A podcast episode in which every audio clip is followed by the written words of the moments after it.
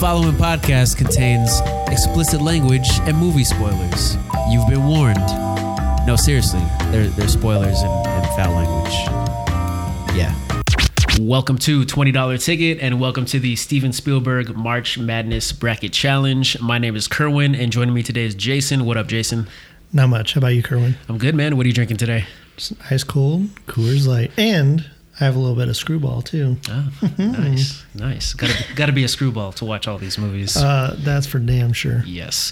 Uh, also with us is Mugga. What up, Mugs? Yo. Uh, what are you drinking today? I have a truly pineapple tall can seltzer. All right. And rounding out the panel today is Holly. What up, Holly? Hey, Kerwin. Uh, what are you drinking today? I have a black cherry truly. Sounds delicious. Uh, so, this year, in honor of March Madness, we're going to discuss and debate uh, 32 Steven Spielberg movies and figure out which one is the greatest of all time. Jurassic Park. And that's it for a $20 ticket. Thanks for joining. Yeah. Um, so you know, before we get into to everything, uh, I just want to talk to you guys about your experience preparing for this episode. Uh, we had to watch a lot of movies for this. Um, you guys, all three of you, did this for the Tom Cruise bracket. Um, I didn't. I didn't have to watch those movies. How was it this time for you guys? Can I start? This was my idea um, because I put it in the chat when we were talking about doing a March Madness. Um, I'm finding out it wasn't a popular idea from the other people that are doing this. I, I actually thoroughly enjoyed it because I've seen a lot of these movies, and the movies that I hadn't seen that I was forced to watch, out of the, I think it was eight that I had to watch, two of them I didn't really care for. The other six, I actually enjoyed it. Like, we'll get into it, but like The Adventures of Tintin, Warhorse, BFG, I would have never watched on my own. This forced me to watch these, and I actually really enjoyed it. And as well as my wife did, she would like watch them with me too. But I, I actually enjoyed it. I know that's not the opinion of the rest of the people on this panel, but uh, uh, bring it. I mean, what do you guys think? So here's my thing. Um, uh, Mugga proposed this, and you know, at first glance, it's like, okay, this is great. But then, when you're a week and a half or two weeks out, and Mugga's like, "Are you really gonna watch all these movies?" And I'm like, uh, "Yeah, asshole, you're the one that wanted to do this." That's what I, I meant. Are you going to watch all of them as far as like ones that you? I, I didn't rewatch Jaws or ET because I've already seen it. no, I get that part, But, you saw it as a kid. I don't need to watch ET again. Do you need to watch it again? Yeah. I disagree with that. Uh, emotionally, I needed to. we know. I mean, you didn't watch all of them, is what you said, right? No, I missed two I can honestly say that I have watched every single movie on this bracket. At one point in your life. But if like if I watch something as a than you? kid, Is that more than you? if I watch something as a kid, I'm not going to speak about it on a podcast. Like I have to rewatch it. And when you're talking about 32 Steven Spielberg movies, you're talking about like 70 plus hours of movies. 80 or 90 plus right. hours. I mean, Yeah. I, honestly. yeah. I was being generous. It was like 32 times two, the average length of any Steven Spielberg film. so when, when, when's the last time you watched Hook? A week ago? You had to rewatch that. You don't. Yeah. Like I didn't have to rewatch that. So I, re- I probably watched that a year ago. So I was like, you know, I don't need to rewatch that. A year ago, I understand, but what I'm saying is when you watch things as a kid and you rewatch them as an adult, like it's a very different experience. Because like I watched Close Encounters of a Third Kind when I was a kid because my mom loved that movie, and hmm. so I watched it as a kid. But then wa- rewatching it as an adult, it kind of we'll, we'll get into this, It's but it's, it's it's different experience. And so sorry, Jason, not to not to capitalize on your experience. Please continue. yeah, I'll, I'll keep it short. But I was just saying, like, you know, don't don't propose something and then ask me if I'm going to watch all the movies. But, But then- second, then- when, but when I okay, no, no, when I, when I proposed it, how come you didn't have like, well, I'm not doing this because we had the Tom Cruise bracket where we had to watch them. How come you didn't propose anything, or how come you say this would be long? I mean, I, You- I proposed something and no one said anything other than, oh yeah, let's do this. you're missing the whole point. Okay, let me just butt in real quick. Hey. I will say that I th- I think that the Tom Cruise bracket we had a, a lot more lead time. We had hmm. like all the way back in November to prepare everybody. Well, we had done the Disney movie bracket. I think a month later, I was like, "Hey, look what I found! It's the Cruise Cup." So it's Mm-hmm. almost like we had like a whole year, and then we buckled down in November. I yeah, remember we that. yeah. we made like the the concrete decision like this is what we're gonna do, and I feel like with uh, Tom Cruise or with uh, Spielberg, we didn't knock that out until like mid December. Yeah. I think yeah. And stupid me because I was like, oh yeah, I've seen Spielberg movies. Like I- I'll be good. And as soon as I looked at the actual list, I was like, oh shit, like I haven't seen like half of these. I thought the same thing. I was so Right. surprised how many I had not seen. So seen. then why didn't you guys say anything when I nominated it? Because I'm down for the challenge, man. yeah, I'm down for the challenge too. No, too. no, no. Jason's leaving on a very pivotal night. He came back from a birthday party to my house and was a little intoxicated, tuned up. That's where Jason really Ooh, gives were you brings hypey? out it's his, his Well, I'm not. I'm not drinking during the week, so on the weekends Yeah. I'm getting a little hyphy. I'm and sorry. he came over and goes, "Hey, you want to have a beer?" He shows up, brings me my truly pineapple tall can. Knows I love it, being the great friend that he is. Entrance fee. But just, just angry. He was angry and literally yelling at me. Why the fuck did you nominate this? And I'm like, bro, like I thought it'd Yeah. be fun. You fucking already. And I'm just like, he like yelled at me where he left, and I'm like, Lindy, I think he's pissed. You know, like We I all are, I honestly. then why didn't you nominate anything? I didn't. I wasn't a part of the nomination wasn't in the- conversation. I thought I- Holly didn't have a seat at the table. I thought I dropped this in the twenty dollar ticket chat of you the did group, not. not the this just was the some twenty. private private boys chat y'all I don't remember. I don't. I don't remember what where you dropped it. But I actually enjoyed it. I, I don't know. Like Hey, we, no, it's all good. We hung out the next day or two days later. It's not a big deal, but it, it just, Jason let the whiskey wear off. yeah, yeah. Um, but I, I think it was just more like, hey, like I'm struggling to like find time to watch these, and I know Liz Lizard's not about it. And then when he texts me, like, "Did you really watching all these?" And I was like, "You gotta be Well, because you guys, no, you guys were posting. me. You were posting stuff about like Indiana Jones, The Last Crusade. I'm like, I don't need to watch that. I I have seen the movie. I'm like, you're really watching all of these. I wanted to just watch the ones that I hadn't seen, so I could have a vote. for miscommunication, miscommunication. Well, I'm watching. I'm watching a lot of these because I watched them when I was younger, or, Right. or I like half watched them in college or something like that. Yeah, I- and and then I- also like Fernanda hasn't seen most of these, so I was like, oh, this will be a good chance for you to watch them. Spoilers. This is not my fault. Spoilers. No, no, no. No, I'm not saying it's a bad No. thing. It is your fault. She rolled her eyes. Holly It is rolled her fault. Eyes. Yeah, I'm not. I'm not saying it's a bad thing. It's just like we all Nugget is we at all said yes. We all said yes. But spoilers. She does love Minority Report. There you go. Fantastic movie. Last last thing I'll say is I just hated paying for a lot of these. Yeah. Like, Yeah. I I, I When felt I, like, w- for the Tom Cruise, I lived a block away. We used to split I'm Like, okay, I bought this one, you bought that one. Yeah, I, I probably spent fifty bucks on movies. yeah, So it's like when you know, like we were talking about. I know your story with BFG. Oh, you want me to tell you the story about BFG, Kerwin? So I, I had to watch BFG, which I really thoroughly enjoyed it. I really liked this movie, but I'm in the whole process of I just would go online. Is it free somewhere? I couldn't find BFG, so I just bought it on Amazon Prime. And then I'll notice that the Disney thing came up. I go, "What the hell is this on Disney?" And Lindsay's like, "My wife, yes, it's on Disney. Why'd you just pay four bucks for it?" Well, anyways, it shut off in the middle of the movie, like well, not middle, like ten minutes in, saying you have too many Amazon accounts open up right now. So then I had to go to Disney Plus to actually watch it. So I just wasted four dollars on BFG. I will tell you what though, I was about to rent BFG on Amazon, and as soon as you know how it shows like the description synopsis at the top, it says this Disney produced. Yeah. You said, "Not today." Yo, Yeah. Not today. I was just like, whatever. I did the same thing. Yeah, whatever, whatever Bezos's like, you know, ex-wife is doing, it's it's working out great. Mackenzie? Because, yeah, because uh, as soon as I saw that, I jumped over to Disney Now I feel so really quick. bad that all you had to pay for Schindler's List because I have an actual hard copy of it that I could have loaned all of you.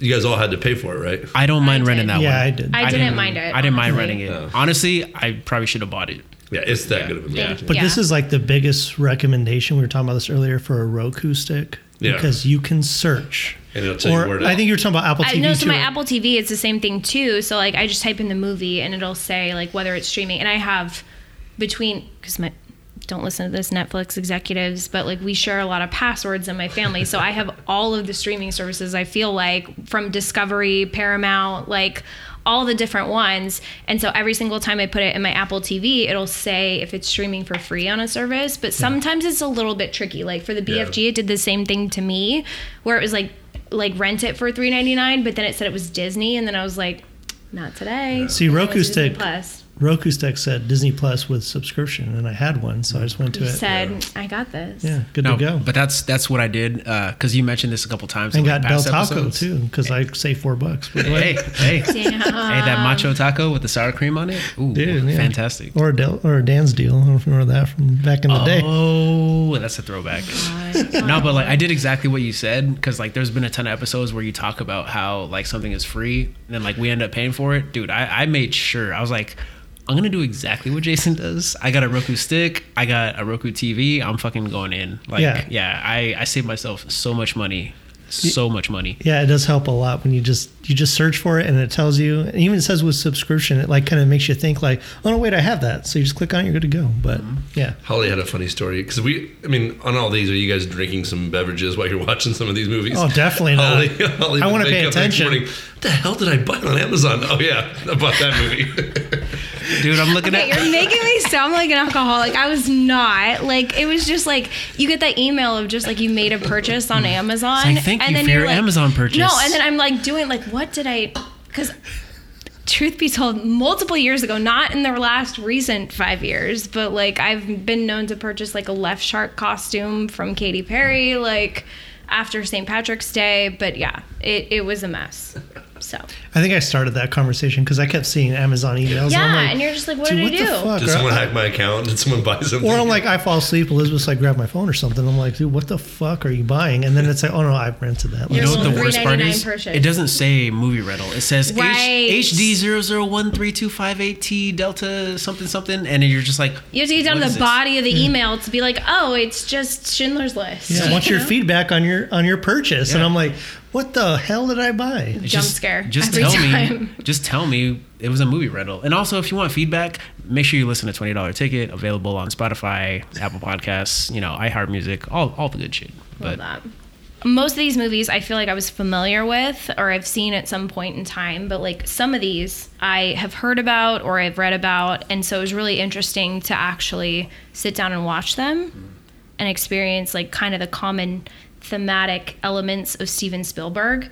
And I am a glutton for punishment. So I actually watched the Steven Spielberg documentary on HBO Max where it talks it, again on theme is over two hours of Steven Spielberg talking about Steven Spielberg, but it was kind of like a really good insight into his movie creation process and kind of the projects he took on from a screenplay perspective, um, the ones that he wanted to like creatively design, and like the family element that is kind of rampant throughout a lot of his movies.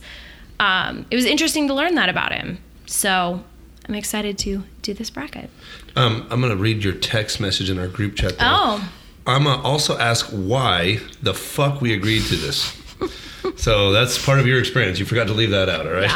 I think and that's- Elizabeth direct all anger at Mugga. I think that's kind of bullshit. yeah, which is why you should have caught these hands on sight. But since I'm a forgiving person, I said, hello, Mugga. It's I think great that to see you. that first comment applies to like half the episodes we, we record. Yeah. Like, why the fuck are we doing this? Yeah. Yeah. It was great, but it, after a while, it was a lot. Yeah. And that's agree. why I said, what, who the fuck agreed to 32 Steven Spielberg movies? I'm just saying, when I looked at the bracket, I looked at it like, hey, there's like eight or nine, I, I haven't counted movies that I haven't seen. So it wasn't overwhelming to me. Whereas I think that was different on your guys's, and you also have the I haven't seen this since I was a kid, so I need to rewatch it. Like I did not watch Empire of the Sun because I've seen it, and I don't think I need to rewatch it. Did I miss anything? Did you guys like it? I mean, No, yeah, the bracket the bracket that you're referring to was the Rotten Tomatoes bracket, which we kind of base this off of. And so like the winners of the Rotten Tomatoes bracket, I'd seen. I'd seen Jurassic Park. I'd seen Saving Private Ryan. I'd seen Jaws. Like I'd seen that. And so for me, I was like, oh, this is totally doable. But then when you get down to the actual like micro 32 movies, there's a shit ton in there that I hadn't seen. Is there is Like- there any of these movies that we had to watch because we never did that might have a chance of winning in the first round? Tintin for sure. No, I think Tintin's gone. It's going to be against ET. Well, We'll see. We'll see. we'll see once we run through the bracket. The bracket. Lost Yeah. World, just to piss you off, because you pissed us off by making us do this. That movie's trash. All right, y'all. So let's move on to the bracket itself, um, and we're going to talk about how this works a little bit. So, uh, just like all our other March Madness episodes, uh, we're going to run through our bracket and debate each matchup one by one, each time closing with a vote. The entry with the most votes moves on to the next round. Uh, if there's a tiebreaker, uh, you know, we'll have a little discussion. Uh, maybe uh, Elizabeth will hop in. Uh, she's not on this episode, but she's with us here. uh, and she'll you know kind of break that tie. And also, as a little note, a little asterisk, Jordan and Bling were supposed to be on this episode, but unfortunately, um, you know, certain circumstances. A snowstorm. Yeah, a snowstorm in Southern California, the greater Los Angeles area. And uh, I think Jordan's out sick. So, Jordan, we hope you get better, man. But uh, those two cast members couldn't make it today. We Uh, do so- have their votes. yeah, we will have their votes the first round, and then after that, it'll just be us four. But uh, if we have a tiebreaker, if somebody hasn't seen a movie, we'll go odd numbers, or Elizabeth will chime in with her opinion, or we'll find some other way to break it up. Um, but um, the entry with the most votes moves on to the next round. And if you want to follow along, make sure to make sure to visit our Instagram at twenty dollar ticket while you're listening to the episode. Uh, but now let's get into the actual bracket and take a tour to see which Spielberg movies occupy each region.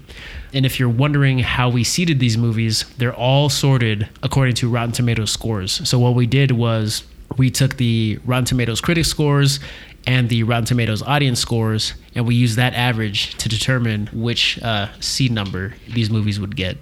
So, uh, the first region, Mugga, why don't you take us through it? So I am in charge of giving you the information of the region close ones.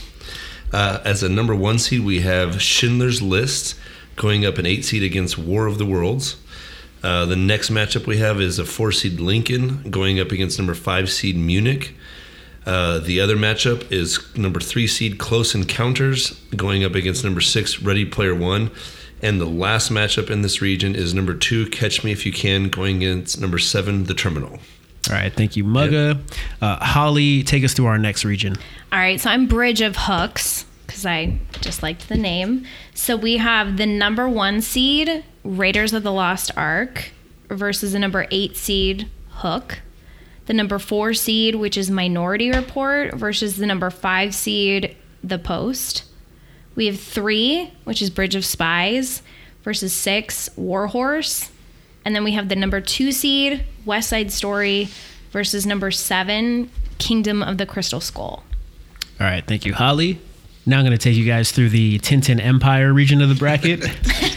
we have the number one seed, Saving Private Ryan, versus the number eight seed, The Lost World. We have number four seed, Empire of the Sun, versus the number five seed, Amistad. We've got the number three seed, E.T., versus the number six seed, The Adventures of Tintin.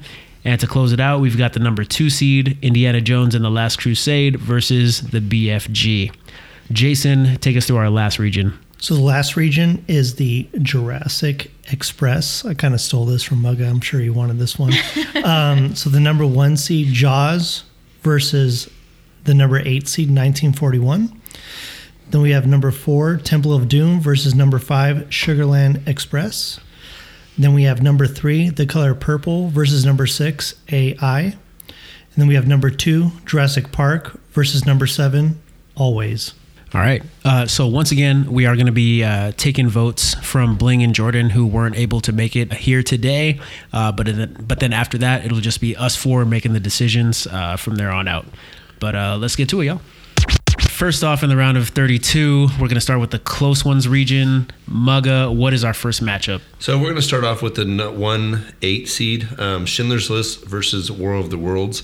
I want to bring this up because I'm really kind of flabbergasted that you guys had not seen Schindler's List because I literally have seen this numerous times and actually saw it when I was in eighth grade. So what is your guys' opinion about this matchup? And then you have a Tom Cruise flick, which is War of the Worlds. You know what I mean? It's Tom Cruise. He's the goat. Damn, can't go against my boy Tommy. I can. um, I will say this: like I, I've only seen pieces of Schindler's List, uh, but I never watched the entire movie throughout. Until Um, now, right? I think it's the longest. Yeah, until now, I think it's the longest movie in this whole bracket, and I will say it was probably one of the few movies where I felt engaged the entire time. Yes. Yeah. Yes. You So- and I talked about this. Like length of Steven Spielberg's movies is like my biggest critique out of most of these in this entire bracket. Schindler's List, I watched it for the first time in full yesterday and I loved it. Loved it. Like had never like I'd seen like Kerwin, like you see bits and pieces of it just because it's a great film and you see it kind of in passing and you know what it's about. But I actually watched it in full and I it's it's three hours and I think what 15 minutes and it's it's not one of those movies where you're looking at your clock like oh, I still have an hour left. So Like, I, I agree with you. I could watch Endgame even though it's above three hours as well because it just flows so perfectly. This movie does the same thing. Like you're not looking at your phone, you're not looking at a watch, you're not pausing to see how much time you have left. Right. Like I did many times on Sugarland Express. Okay. I mean it's like it's like you're you're fully engaged and it's doing its job. It's entertaining you in a depressing way, but it, it is doing its job. I, I agree. right. You know what the funny thing is is that this long movie is up against one of the shortest movies in this bracket. Like War of the Worlds, I think is like 157. It should have been And- five minutes. And that movie does not keep me engaged At at, all, all. at all. Yeah. Yeah, I think there's like parts of like again, I this was my first time watching it completely all the way through. Schindler's List? Yeah. Yeah. I had seen parts of it, like Kern was saying too. Um, but watching all the way through, like there's like so much stuff that if you're not paying close attention, you won't really recognize or see too. Yeah. I just think that it's really well done. I think the cast is really good. Yes. Um, uh, Voldemort or I, I, I think I, I mean Harry Potter's fine, but I think of him as the villain in Red Dragon. Um, Uh, so so like some context for you guys like he was like he's the villain from red dragon i was like no he's voldemort like for us harry potter fans so Yeah, that's- and yeah, and I'm just like Jesus, like this guy is creep me in Red Dragon, like creep me out big time. And then seeing him in this, I was like, this is not going to be good. And he he does the part well. Of course, like it, it's it's heart wrenching, like watching this this movie, but it is done really well. Yeah and i feel like i want to talk a lot about schindler's list and my experience with it and like how i felt about the movie but i feel like it's probably going to win this bracket so later we're going to have to defend our cases Okay, because I a was, little I was bit actually like gonna, I was gonna ask you guys.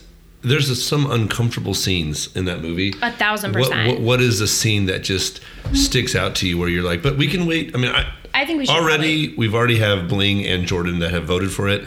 yeah I think the discussion here is leading towards the same thing. Uh, I think we can vote on it. We'll talk about it next round if you guys want. Okay. Yeah. All, all I will say about War of the Worlds is like Tom Cruise is like the shittiest dad. he is. He's- right? But I will He also is. say Dakota. I- Like I've never not. Here's the thing: in in any movie, I'm always fighting for the humans or I'm fighting for the animals. In War of the Worlds, I was like, take this family out. take them out. It's it's so crazy too, because like if you've ever been on like the Universal Backlots tour, like they devoted a big section To Take them out. to that movie and it's Take like 'em out. you go through jaws you go through all these other Yeah. like oh wow okay this is kind of cool to see this this one i was like eh, this, But it- this was a remake, right? Yes. And I This think is they a- had, I it is think- a remake. I think they It had high hopes for it. Yeah. I mean, Spielberg, Tom Cruise. High you know. apple pie in the sky hopes for it, but Dude, it it- was awful. It's stupid because like this movie starts and like shit just happens. Like there's no explanation for anything happening. It just happens. And then you got fucking giant tentacruel like destroying like Brooklyn and shit. and then you got Dakota Fanning screaming, him fighting with his son, Doesn't and you're wanna like, play get catch." the fuck out. and you got the the ambulance driver under underground Yeah. and basement and it, and then it just ends and you're just like I wish we had some sort of setup Yeah. for why the uh, the microbes or whatever kill the aliens. There's no setup for it. Not it at just all. ends abruptly. I do it's like, like- Steven Spielberg got tired of his own movie length and said, "Fuck it, I'm out." Yeah, I do like the scene of the basement where they're hiding from. That was a good scene. That was a good scene of this movie. Other than that, though, and I think the cinematography of it, like the whole tone, it was just kind of like dusty. I mean, I get it; they all turn to dust, but I'm just, I don't know, it just wasn't visually good. I, yeah, Tom Cruise's kids and him did not have a connection. That was annoying. I, I don't know. I've never not rooted for a family more. So Yeah, I'm voting Schindler's List. If you guys are ready to vote. Same. Me too.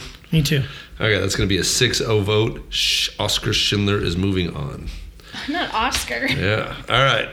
This is a this is a good one. The next matchup we have is a four five seed, Lincoln, which is also long, and Munich, which I think is longer. okay.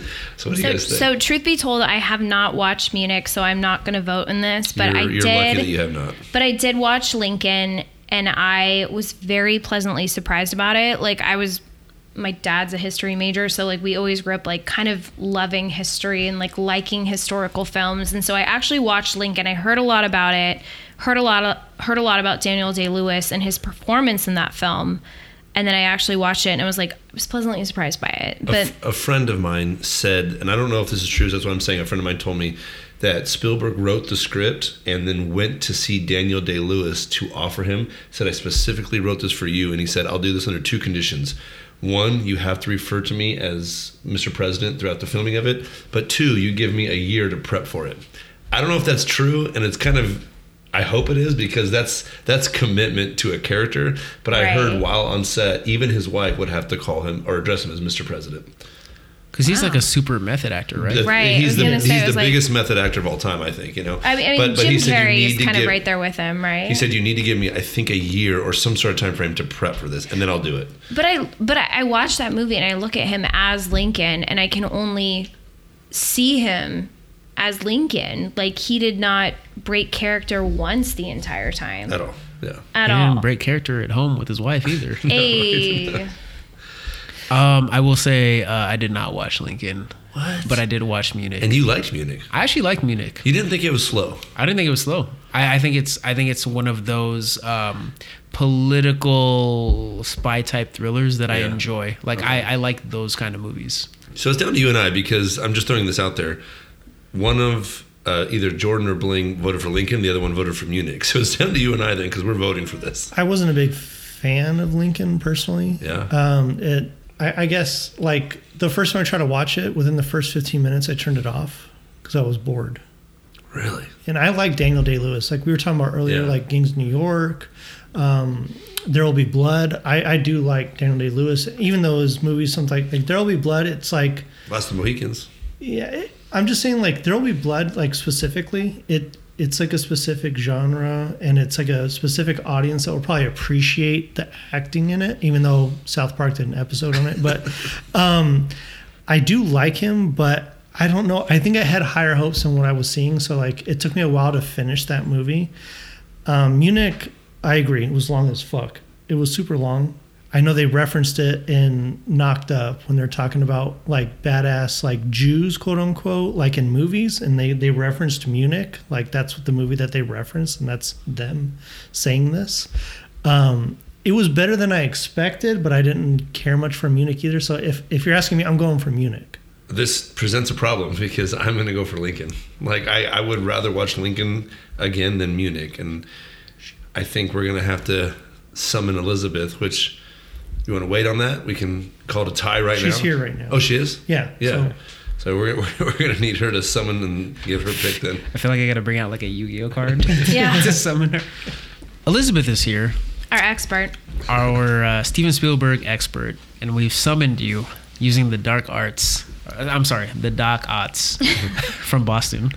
Uh, we need you to tell us: uh, Are we going to go with Lincoln or Munich? So I think one person from Team Munich and one person from Team Lincoln can each get one minute to pitch their case to Elizabeth. Okay. Then she'll decide which one moves on. Okay. So who wants to pitch Team Munich? I'm going to vote Kerwin. Oh, damn. Okay. And then from Team Lincoln. I mean, I'll go unless Yeah, you you want can to. go. Okay. All right. So we'll go Team Lincoln first. Muggs, pitch your case. You got a minute. I, I I'll time it starting now. Okay, I, I think I kind of already pitched my case. I think Daniel Day Lewis to prep for this movie was very, very impressive. Um, I think the visual representation of DC that Spielberg did was awesome. Um, but just the fact that I know you turned it off. I think you, you thought it was boring, Jay, but I think if you give it some time, there's a lot of tension that is building throughout the Congress and Lincoln trying to hold it all together, where like not a gun is fired or nothing, and yet you're still kind of on the edge of your seat. I thought that was amazing. Whereas Munich is long and they use guns, and I still wanted to turn that movie off. It was so boring. That's kind of all I need. And Daniel Day Lewis's prep for this movie was amazing. That's what I'm going to go with. How much time do we have left? Like 20. Okay, so I would say like Sally Field's performance as Mrs. Lincoln is also very compelling. I would say that just kind of the establishments of Congress throughout that point were very interesting as well. So, to add on to Lincoln. We'll call that time. So, Kerwin, I mean, I'll, I'll chime in if we uh, if we got it. But you you go first. I'll start you now. I mean, I, I feel like I don't know if I can make this argument without having watched Lincoln, but I will say this: um, I, I might be biased because I enjoy these kinds of movies where there's like government conspiracy, uh, spy involvement, stuff like that. But um, I will say the thing that I felt was unexpected from this movie was just how well they brought up the themes of the circle of violence, um, and I, I think it's especially relevant considering the events happening in Palestine and Israel today. Um, there's a monologue or like a discussion with one of the characters where he asks, like, "Do you think X group invented violence? Like, we're in a continuous cycle of it. We're causing them to be mad at us, which causes." You know us to be mad at them, and it goes on and on and on. And I felt like the movie did a pre- pretty pretty decent job of identifying that without skewing to either side, and recognizing that like the powers in play and the powers surrounding those powers in play, like the allies, etc., from World War II, really created a fucked up situation. All right. Go ahead, Elizabeth. So Ker- again, Kerwin described Munich. They described Lincoln. I feel like Kerwin played to the fact that he knows how much I love themes. You, you pander. So I think I have to go with Munich. All right. right. Munich goes on. You got one, Kerwin. You know what the worst part is? Like, I'll probably watch Lincoln later And like this week, better, and I might like it better. Yeah. It All right. wasn't. It surprised me, honestly. All right, on to the next matchup. We've got a number three seed, which is Close Encounters, for a number six seed, which is Ready Player One. This is easy, right? If, easy to me, but I'm looking at Kerwin's list of Close Encounters. How the heck does uh, Rotten Tomatoes have a 90% average rating for Close Encounters? 90%. I, I think for its time, Yeah. maybe that that's that's the only. See, thing that's I can- that's the thing that I, I I had to step back. I never saw this movie in its prime, and so when I watched it not too recently, but a couple of years ago, I was like, "Well, this is a horrendous piece of shit." But I I just I, I don't know. I, I didn't watch it when it was there. You know, like actually like relevant. I, I don't know. And so it's like, am I? Because I watched Ready Player One in the theaters. Yeah, no, I'm I'm I'm coming from a perspective of like I was talking about this bracket like last weekend when my family got together and I was like I have to watch all these Steven Spielberg movies and like one that I haven't seen in in the last I don't know 2 decades because I remember watching this movie as a kid. I was like I have to watch Close Encounters of a Third Kind and both of my brother-in-laws were like that's an amazing movie. And then I watched it and I was kind of like okay. all, all I was told Like- was that it's a classic. Yeah, no, th- and that's what you get the nostalgia of when you watch it. Because I remember when I was a kid, it was epic. I remember the the music, the the Simon music, uh, what it was, what I call it, the beep boop beep boop, like. Yeah. And so I went into it just being like, oh, this is an iconic movie, iconic because it's twenty dollar ticket. But I watched it and I was like, that, that's it. I mean, I, I agree with you. If, if we had to put on one of these movies right now, I'd be like, please put on Ready Player One But I One. also, but like to this point, I also didn't like Ready Player One, and I'm one of those people You that didn't did, like I, I didn't get a lot of the references. I didn't get a lot of the explosive. Like there's there's like scenes where like they're talking about stuff, and it feels like somebody's talking about an inside joke, and you're not on the inside, and so it's that exclusionary feeling. It's like. I understand there's a lot of 80 re- 80s references and if a lot of stuff that's grew going up in on. the 80s, this movie really hit hard, right? I was You know? born in 88, so it's just not it doesn't hit for me the same way that it does to some people who understand like who who who are interested in the stuff that they're talking about. Like for me it was very exclusionary because I'm like I it's an inside joke that I know nothing about. Okay. Um, I'm that person. uh, I grew Thanks, up. Corey. I was born in the '80s, grew up in the '90s, but like you know, just like you know, you, Jason. We're a week apart. Like Yes, we, we yeah, this. we all we all watched a bunch of '80s shit because our our parents had it or somebody else Yeah. we knew had it, or it was still popular when we were growing up. Um, and I got probably 99% of the references in Ready Player One. I don't care for the movie. Like I don't I don't care for it. And this is this is something that Jay and I have talked about a few times in the past. Like I was in the theater and I was just kind of like I get it. There's references, there's pop culture references everywhere, but I'm like I don't care about what's happening. Mm-hmm. I think I think in a world where we have Marvel versus Capcom and we have the MCU and crossovers are normal like we have Fortnite where where fucking Master Chief can do a Hadoken with Goku for fuck's sake. You know what I'm saying? It's just like like crossovers, the novelty of the crossover is gone now. And I think after having lived lived through the era of crossovers, to mm-hmm. see that movie and and just be like, okay, so is there an actual plot that I should care about, or are you just gonna flash Godzilla on a racetrack or King Kong on a racetrack and make me say, wow, that's cool. There's a DeLorean, but I'm like, if I don't care about who's in the DeLorean, then I don't care about the movie, and that's just how I felt. And that was something that was like from the trailers, like it really was deceiving. Because I didn't know what this was about, but I saw the trailer Yeah. and I was like, dude, this looks so freaking cool. I you, so you didn't like the story?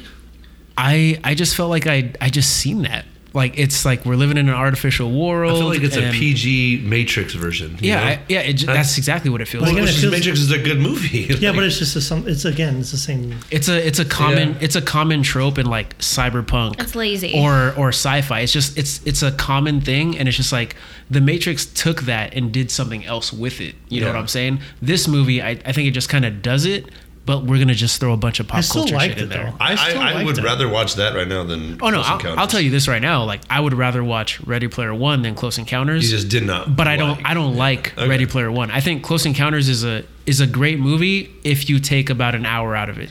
We we said that. We said we don't we don't like it, but we respect it. Exactly, and I think the my major thing with Close Encounters is like um, it's not all about like militarization against these aliens. It's like no, no, no, like let's talk to them. And I was like, oh, this is cool. Like it's so different from Yeah. like a lot of the pulp, you know, 50s, 60s, etc. movies that you see about aliens. I was like, oh, we're actually trying to talk, and we do talk by the end, and we go our separate ways. But like it is too damn long, and I don't want to watch it. It again. is I- Right. I, think too. I had watched Close Encounters after I had watched Independence Day, even the, the newest Independence Day that they came out with, all the other War of the Worlds, all these alien invasion movies. And then when I hear it's a classic, I go back and watch Close Encounters. I'm like, well, this sucks. You know what I mean? So that's Yeah. that's that sucks for Close Encounters because it's not getting my vote. But that's just where we're at right now. I'd rather watch Ready Player One right now than Close Encounters. I think we're ready to vote. You know. Yeah. Um, uh, Jordan and Blaine both had put Ready Player One, so it's already got a two vote advantage. Um, I'm gonna go Ready Player One. What do you think, Holly? I'm probably gonna go Close Encounters. I'm gonna go Ready Player One. Okay, and then mm. Jason. Doesn't Ready matter, Ready Player One. but it's a four to one victory for Ready. Can I can I change my vote to one. Ready Player One? That's All right. that's really like uplifting Now, stuff. I Jason am- doesn't matter. well, it didn't matter. You could have voted either way. You don't matter, dude. Do you want to go first next time so it does matter? I already know that. You know, it's fine. Don't, don't worry about it. All right. I know it don't matter. This is one of my dark horses in this actual thing. I think this has a chance to get to the finals, if not. Or What? I was gonna say, is there a black version of Warhorse out there? Catch Me If You Can, number two, against number seven, The Terminal. This is easy. I- I, I- I honestly, think I, don't too. even think we need to have a discussion I don't. this. I think Catch Me If You Can is a great movie. Yes. Terminal is so boring. it's so long and so. Whoa, whoa, whoa, whoa, whoa! It is not boring. I like the terminal. Terminal? Yeah, I Tell us, did you li- what tell did you us what you liked about it. Exactly. Um, I'm going to vote Catch Me If You Can. I'm wheezing. he had to take a breath because he's like, well, fuck, I got to now Well, 'cause explain we my both decision. came at him with Yeah. the fire of a thousand poets. Like, Yeah. All right, y'all. Like, if if we can assume that Catch Me If You Can is gonna win, at least at least let him give Yeah. some credit to, to Look, Terminal. All I'm going to say is that like I, I, I catch me if you can is going to win my vote for sure. But I'm just saying the terminal. I, I was pleasantly surprised when I watched it personally. I just thought it was interesting. Again, based on a true story. Yeah.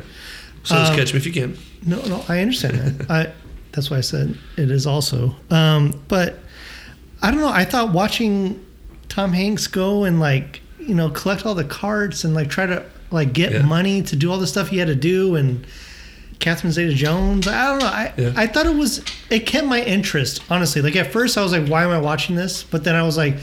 I stayed interested. I've watched it again, like because mm. I thought it was good. I thought it was a good movie. she's I think of the terminal a little credit. She's I'm like, I love Catherine Zeta-Jones. no, I thought I thought It was I- interesting. I just- Okay, here's the thing. The only thing I'll point about the terminal is like I felt like the love story didn't need to be there. Like I felt like it was a dude like making a friend in an airport, like that would have been fine. But the whole Yeah. underlying Catherine Zeta-Jones I agree. Things, I'm like, get the fuck out of here with I, that shit. I agree. I thought her, like, just her being a, a well-known actress was kind of cool to see her in it. But I like, I just like watch him like trying to figure out like, what do I do? Like, I'm stuck in this goddamn airport. Like, what do Dude, I do? Dude, I'd be at Cinnabon every single fucking day. I just hate like He had no money. Tucci. He had no money. Like Stanley Tucci though, I'm just like, bro, it's just like you could have just his embassy still exists. You know that, right? Right, Like just because they're having a civil war, you could you could send him to the embassy or get in contact. Okay, but this just reminds me of like this TSA story that I had very recently. So like I I travel for work. Obviously, like my two main hubs are like Southern California where I live, and then Las Vegas. And so San Diego is always like when you're boarding a plane, you just need to show them your driver's license. You don't have to show them your boarding pass.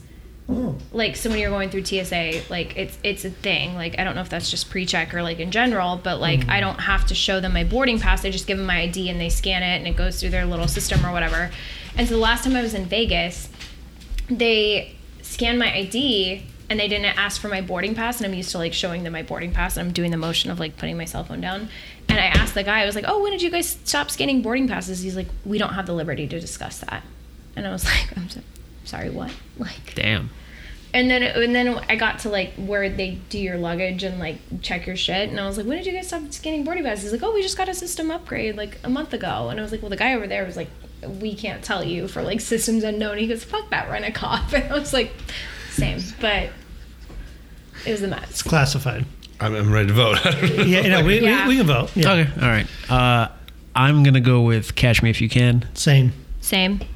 And my vote doesn't matter. Okay, Hey, so that's going to be a Mugga, you 6 don't 0 matter. vote for Catch Me If You Can. And that will conclude the first round of the close ones bracket. And now we are in the uh, We are Bridge of venturing. Hooks. We are venturing to the Bridge of Hooks. crossing that bridge of hooks. Uh, Hey. So, uh, Holly, what is our first matchup? Okay, so our first matchup is going to be our first seed, which is Indiana Jones, Raiders of the Lost Ark, versus the number eight seed, Hook. This is easy for me. It is personally. easy. What I want to bring up is in the Rotten Tomatoes bracket, Mm. Hook was up against E.T., and I was probably going to pick Hook over E.T. Were you? I probably was, yeah. For what reason? I would rather watch that than than E.T. I really would. I, I, I think that that little segment of going off of the Peter Pan thing, I, I- I don't know. I, I thought it was a great story, and I don't know. Maybe since I've been a kid, I've seen way too many alien movies, but I, I don't know. I, I would rather watch Hook than E.T. I think it's it's in, more enjoyable. It's I, I don't know. It's easier Can, to can- watch. Can we look at the, the critic score? yeah, E.T. is at eighty five percent. Okay. No, Oh, no, wait, but wait, wait, no, we're this this bracket is Oh, I'm Raiders of sorry. the Raiders of the Lost Ark versus. Oh, I'm Hook. no, I'm, I'm, I'm picking Raiders of the Lost Ark. I'm just saying. I, I liked Hook over E.T. I just wanted to bring that up. Yeah, no, and, and I feel like in the original bracket too, because honestly, I had to point out that like my best friend and I were both Hook and Rufio from Hook for Halloween. So like obviously we hold nostalgia to this movie, but I hadn't seen it in multiple years. I just wanted to be Dustin Hoffman's Hook for Halloween, and it was pretty good, if I do say so myself. But I rewatched it again, and it just dragged ass the Hook? entire time. I yeah, disagree with you on that. it dragged I, ass. I, I love this movie. the It's story great. of Stevens, like it was great for the first hour and a half. I pressed pause and I was like, I still have 45 minutes left. Like, Uh, PETA. So, so real quick, if if anybody There doesn't you know, are, Peter. if anybody doesn't know why we're bringing up uh, another bracket, it's because uh, Rotten Tomatoes did their own bracket of Steven Spielberg movies. Uh, I think over the fall or Yeah. summer of 2022.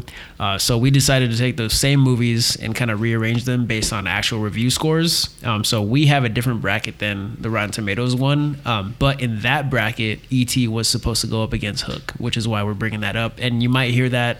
Uh, further in the episode, but just an FYI. But just only from Mugga because we're living on this current. But, Right, I'm- but, but, but again, what I was saying was Hook is 29% critic score. Last Crusade. No, or sorry, sorry, Raiders. sorry. Raise the Lost Ark. What do you think of 96. Yeah. So 96. I, I I think Raiders of the Lost Ark has arguably one of the best opening scenes in movie history. Amen. I, I, I feel like them in the jungle going into that temple. I mean, Yeah. you're you don't know anything about Indiana Jones, No. but they're able to just show you the type of guy he is and what he's always about and what he gets into and how he escapes the danger. I, I- I mean, the bull. I mean, they made a Disney ride after it. You know what I mean? So it's like, I, I- it, it's it's it's a great movie. Is it the best Indiana Jones though? We will find out throughout Yeah. this thing. We'll find that out. I just feel like Hook had a lot of promise to like kind of do the exposition on Captain Hook, and it just didn't. Like it just fell short. It's enjoyable. I learned that the Skrillex song "Bangarang" is based off Hook. So I don't know nothing about Skrillex. I don't even know what that is. What's a Skrillex? I, I'm, I thought I was dumb because I was like, "What are you talking about?" all right. anyway, Never are you guys mind. ready to vote? Yes. yeah. I, I'm gonna go Raiders of the Lost Ark. Same. I'm gonna go with Hook. Raiders. And then we had Jordan voting for Raiders of the Lost Ark and then Bling voting for Hook. So Raiders wins this one. It's the only time the Raiders Yeah. will win. Ugh. You you you really you really would choose Hook over Raiders of the Lost Ark, huh? So I watched Raiders again with Jordan maybe a month and a half ago, um, and I was watching the movie and I'm just like, damn, like this is just too slow for me. Drags ass. like but like Raiders just drags and drags, and I'm like, I get there's iconic moments, but I'm like, I'm like, this movie is too fucking long, and but like Hook, I, I can just have Hook on at any time. Like I I just enjoy it. That's just me. Love that. All right, so moving on to the fourth and fifth seed. So we have Minority Report at number four, which is our Tom Cruise. We've done this before in the Tom Cruise March Madness bracket. And then we have The Post at our number five seed. Although watching the post for the first time, I thought it was pretty good. I, I really enjoyed the post. yeah, I really did. Yeah, I was surprised, but I think I too Minority like Report. I too like Jason. Was the first time ever watching this. Mm. I honestly had never heard of the movie. Have you guys ever heard of this movie? Yeah. Yeah. Oh, I never did. Yeah, but I, I thoroughly enjoyed it. Just gotta turn your brain on sometimes. you know. You know, I, think Minority Report though is pretty well done. I'm so, always about a time travel movie. and If they do it right, you can do a bunch of aspects that no other movie can do, like Back to the Future does, and so on.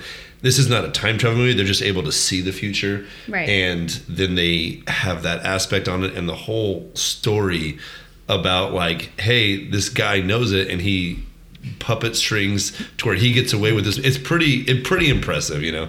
Um, but I don't want to discredit the post. I think the post, there's not one gun that's fired off in this, and yet it's pretty intense, you know, towards the end, like printed or not, you know. And she's like this woman that inherited, and at a time where like they didn't view her as someone that could make these kind of decisions or lead these people.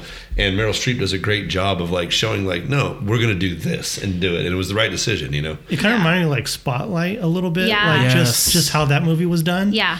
Um, of course, it's not similar in a sense, but just with the newspaper and the editorial aspect, I was like, it kept that movie kept me engaged. Yeah. This movie kept me. I was surprised it kept me engaged. Yeah. I wanted to watch it, but I, Minority Report I think has my. I, I- I'm with Jason too. Yeah. Yeah, uh, I watched the post for the first time, like super, super into it the entire time. Um, and then uh, I, I wasn't gonna watch Minority Report again because I'd seen it so many times, but Fernanda had never seen it, so I was like, oh well, shit, you have to watch it now. Yeah. So we're starting the movie off, and she's just like, well, why don't they answer this question about this? Where's the morality in this? What are they gonna do with this? And I was like, I was like, It's so exciting for that. Like Just just, press wait, pause. just wait. Just yeah. wait. yeah, I was just like, I was just like, at a certain point, I had to be like, this It- movie will answer every Everything, question you have about the first like sequence where they go to the dude's house when he's about to kill the wife. I was like, every question you have is gonna be answered in this movie. And by the time we were done, she's like, this is probably the only one I've liked so far. And I, I, I think Colin Farrell is a is a great actor, and in this movie, he is that guy that Yeah. does his job. You know what I mean? Yeah. Yeah. So, not to spoiler alert, but Bling and Jordan also voted for Minority Report. So, I think it's a unanimous.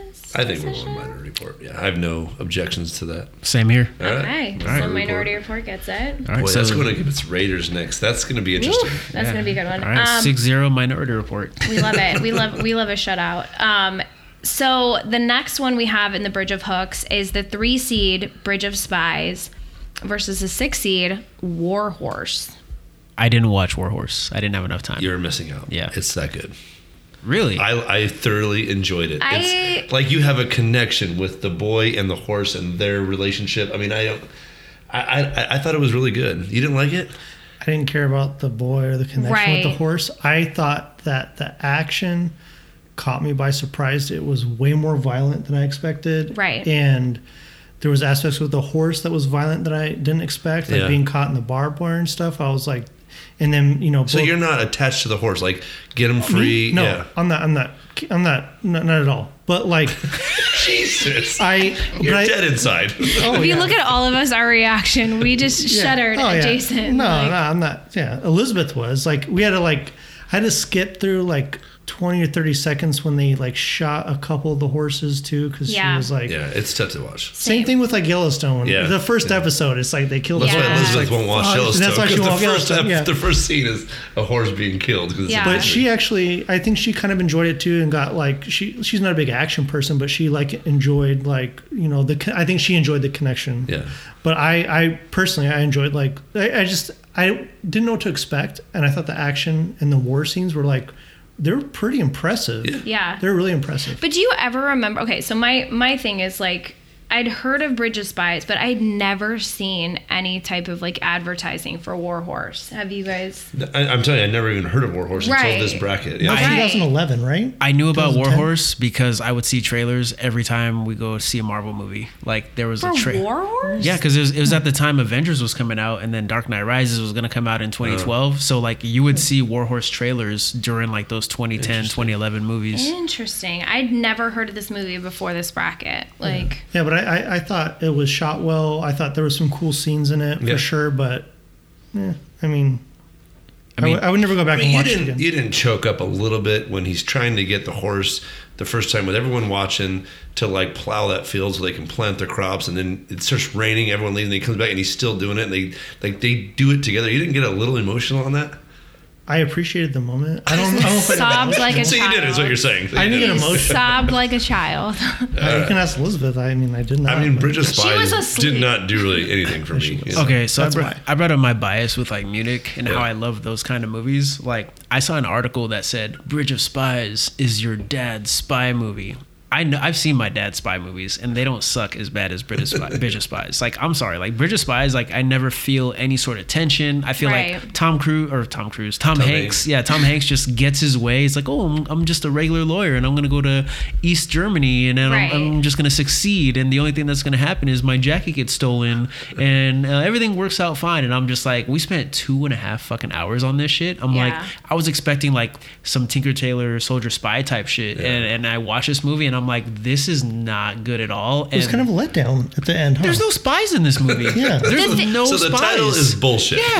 yeah. No, the thing about Bridge of Spies, I felt the same way. I felt like there was no story, but it was Tom Hanks acting the shit out of it. And it's just Tom Hanks carried that whole movie on his acting. And you are captivated by his charisma alone. And it's not the storyline, it's And- not the plot. and it's the same house from the post, isn't it? Right. Yeah. Feels Is like it really? it. I feel like it's the uh, same house. from Some the of those scenes in my head blend Yeah. together Right. because of that. But I don't know. I, I I thought the movie would be a little bit better. I was hoping for like this weird twist or something to happen, and it just it just kind of fell flat. Yeah. Oh, all the tension with the uh, the American student that's Yes. also captured, and then like Yeah. the, the East Germans. You're like, here it is. and you're like, oh, this Yeah. is the the tension point of the movie, and it's just like, nah, we, we here have them. And then they're not showing up, and you're like, oh, dude, what the fuck? Like, why is he not showing up? And they're like all kind of waiting, like watching TV, hanging out.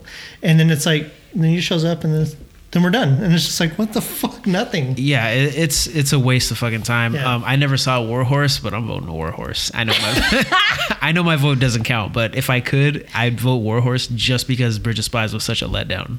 this is gonna be interesting though because This is. Because we- we have Bling and Jordan both voting for Bridge of Spies. so us three I think I'm gonna go. I'm gonna go Warhorse. I think. okay so I'm gonna go Warhorse so it's up to you whether which oh my movie god, advances. I'm the vote that matters. Bridge of Spies or Warhorse because I, I I will probably watch Warhorse again to be honest.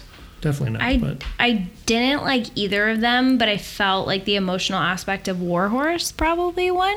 So I'm gonna go Warhorse. There we go. So, look at me mattering. My vote matters, you guys. Mugga, what's the vote? Uh, three to two. Three to two. Wait, how's that three to two? Because I can't vote. because he's not voting. Oh, but Yeah. no, but then you have um, Bling and Bridge, Jordan. Bridge of Spies. Oh, Yeah, we all three to voted two. Warhorse. There. Do you- do you Shit, want a Jesus Christ, calculator or math. no? I, I, I swear to God, I have a master's degree in this. Please business don't edit that out. but Please don't edit that out. Jesus Christ. this is gonna get interesting. She's a master. This next we one's gonna get interesting. I don't think it is, honestly. Okay. So coming in at my number two seed is West Side Story, and it's going against number seven seed, Kingdom of the Crystal Skull. So just so the audience knows, Bling voted for West Side Story, and Jordan voted for Kingdom of the Lost Skull. So it's up to us. So it's up to us. It's a oh, the split Crystal vote. Skull. Crystal Skull. What did I say? Lost. Oh shit! Lost World, Crystal Skull. We Same don't know. shit. It's Yeah, all you're it's all blending Yeah, together fine. in my head. I'm so sorry. The Any- number seven seed is Kingdom of the Crystal Skull, which Anyone want to start? with which Jordan voted for.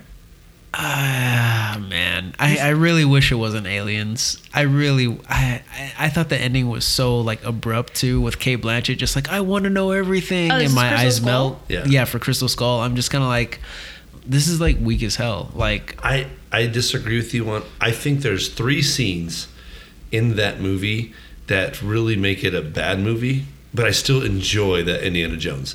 I think the swinging of is it Shia LaBeouf? How's he say his name? Yeah. Yeah. The swinging of the vines. What? That was uh, that was The pretty bad. The tarzan esque, yeah. And then I thought the uh, atomic bomb scene with the fridge was pretty bad. Oh, the and then what you're fridge talking about at the very end. But other than that, there's a lot of good scenes in this movie, in my opinion. But I just I felt like it was a classic Steven Spielberg trope where you have somebody like I, in my notes I wrote Star- Shia LaBeouf sword fighting that was pretty bad. spread eagle on two moving vehicles and then my next note was a boat going over not one not two but three waterfalls. Yeah, maybe there's like five scenes that are not fucking Hey, really there good. we go. So, have you guys seen the South Park about this movie? No. Because all of the all of the kids are so disappointed with this movie, and they felt like Steven Spielberg uh, and George Lucas raped Indiana Jones in this movie. Oh my movie. God. oh, don't is this the one where throw the they replace around. all the guns with walkie-talkies? Is that the episode? No, this is where they literally show images in their minds of what they think how the movie was made, and they're raping Indiana Jones in this movie. Wow. They were not happy with this depiction of Indy at all. Yeah. They went there pumped to watch this movie, and they were all disappointed, just as I think I was. So the thing about this one is I did not like it. I like I, I didn't like it, but I didn't like it as much as I didn't like number two. I think number two is not good. Temple Agreed. of Doom was like, hey, we we did really well with Which the is- first one. How can we make this better? Oh, there's going to be this temple, and there's going to be levels that he's got to go through. With let's throw in a cart ride on rails and caves. Right, I mean, right. it was not good. You know. So I, I mean not to bring that up, but like I didn't. I was I was surprised by this one to be honest because I watched number two. I watched the Indiana Jones ones in order because I, I don't remember watching them as a kid. So I watched one, two, three, Yeah, and then I watched four. And We I five hated coming out. two. we got five coming out. I didn't like two more than I didn't like number four, if that makes sense. It completely makes sense because I would rate them as one and three are the best. Yeah. And at the bottom you have two and four. Right. And which one's worse? You know. Right. So I started with three. Did you really the Last Crusade? Yeah, my my, that that might be the best one. my my my mom's brother, my uncle was like really into all these, and he was like, "This is this was his favorite." My one. Mom was just like, loves oh. Sean Connery, so Oh yeah, so we watched that first, and I was like, went back and watched other ones. I was like, uh, the the third one's my favorite, but Yeah. yeah, this this one was I don't know. To me, a total letdown. But go ahead, Kerwin. Um, West Side Story. hey, I was gonna say like nobody's talking about West Side Story. I, well, I, I'm really sorry. Like I, it's very well done. It, it the It's movie is beautiful. I, I I cannot vote for it because I'm not the musical guy. So that's why I would vote Kingdom of the Crystal Skull right now. But I Until you put on Return to the Mack and then he's singing, but okay. He's not a musical guy. the best song ever made, besides Pitbull's version Ocean of Ocean. Ocean to Ocean. Uh, Dreams by Oh Van Halen. That's also what No, it's I was making yeah. a joke and you took it there. Post Malone did a Return of the Mack remix recently too. You should check it out. Download it, like $1.29. Uh, West Side Story though, I it's visually good. I just can't get into it. I could not just. I was on my phone all the time, and my wife she like loves the original, so she's into it. But she's kind of like, I, it's very very well done. I just will never watch this again. Never. Right. Like I don't. I can't do it. You know. I will say that like uh, this is probably one of the best looking movies on this Yes. bracket. Yes. Like period. Yes. Best- Visually, it's visually beautiful. this is like one of the best looking movies. Um, I I don't watch a lot of musicals, but I am a huge fan of like actors and their choreography, and I'm I'm talking like. Every one of these motherfuckers in this movie Is can, on point. can dance Yeah. and act their ass off, and I'm just like I was surprised. I was like, oh, this is like some Spielberg shit. It's gonna be like very Disneyfied, but I'm like, like they had their like numbers down. Like they had like the vocals here and there. You're asking the actors to sing. Not every actor can sing, of course. So some people sound sound pretty bad. Yeah. But I'm just like, yo, like these dudes are killing every single sequence. But I will say, like the story overall, I don't really care for the story because it's Romeo and Juliet, It and is. and it's and it's shitty, and some of the characters are shitty. But like if we're talking about like the execution of it, I think the execution is like amazing. Yeah, I want to speak out for somebody that does like musicals. Like I, I'm a musical fan, and so I watched this West Side Story, and again, I agree with Lindy, Mugga's wife. I like the original one. I grew up on the original one, and so I watched this one, and visually, it's a vast improvement, but like thematically, not so much. Like I- to me, as an English major, I'm like, it's Romeo and Juliet meets the Kings of New York, and they had a baby. It's just like the Jets, the whole thing. It, it literally is Romeo and Juliet to a a fault, and so I don't know why it had to be remade. I think just visually it was more pretty, but I don't think it did anything for it. And Kerwin is giving me the money sign, which I He's understand completely right. Yeah.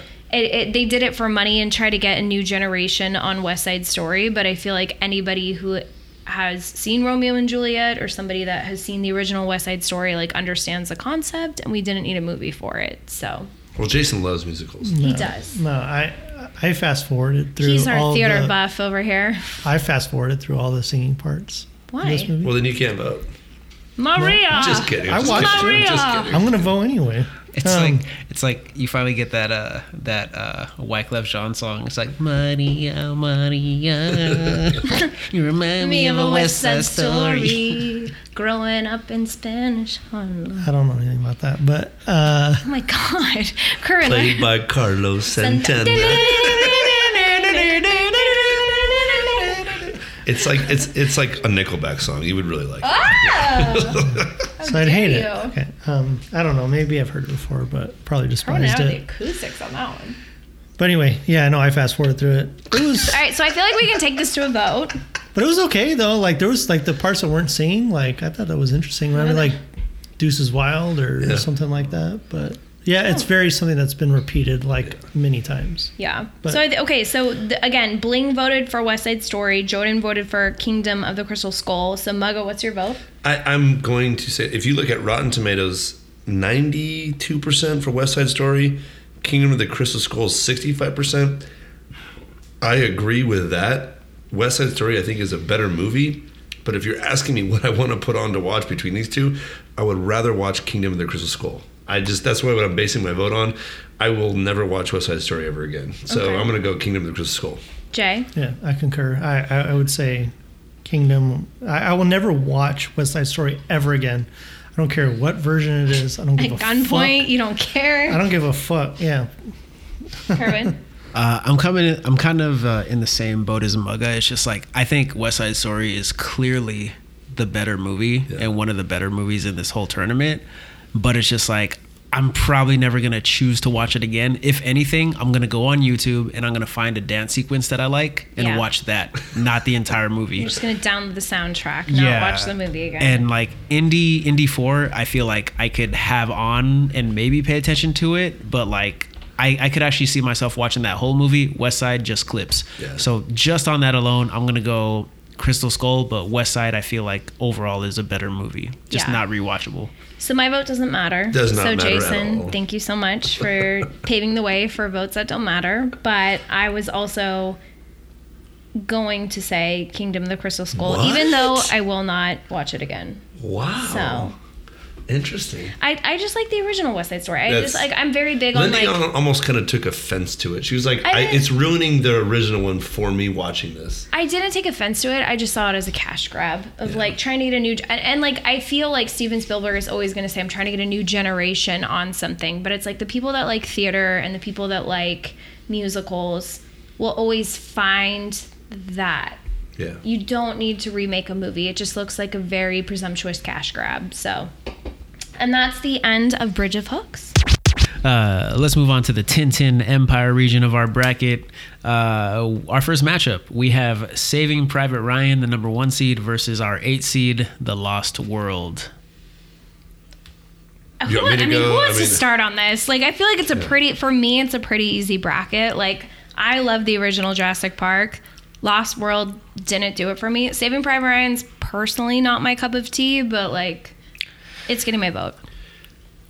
I will always talk about Saving Private Ryan in a sense of you read about the statistics of how many people died on D-Day, this and that.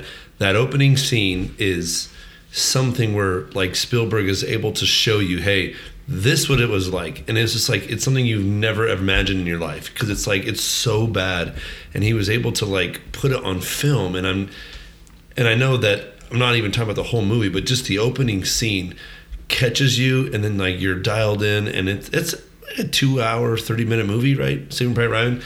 I, it's it's so well done, I, in my opinion. I mean, I I, I don't know. Again, I- me, I always think it drags ass, but that's I think there's a couple. Mo- I, D-Day, the opening scene for sure. Yeah. But I think there's a couple. I think the end scene too with the sniper On the bridge, yeah. and like it's just. I don't know. I, I was captivated the whole time watching this. Oh yeah, no, hundred The cast. I mean, you can't. I mean, Vin Diesel, man. It's all about family. So I mean, he's in this too. this was two hours and fifty minutes, mind Was you. that two fifty? Yeah, two fifty. I wrote this down on all my notes of like the time that the movie cost. School cost three fifty. I, and I, I, everyone that is a twenty dollar ticket listener knows I love Jurassic Park. I do not care for the Lost World. I think it's a step above Fallen Kingdom, but other than that, I don't think it's that good.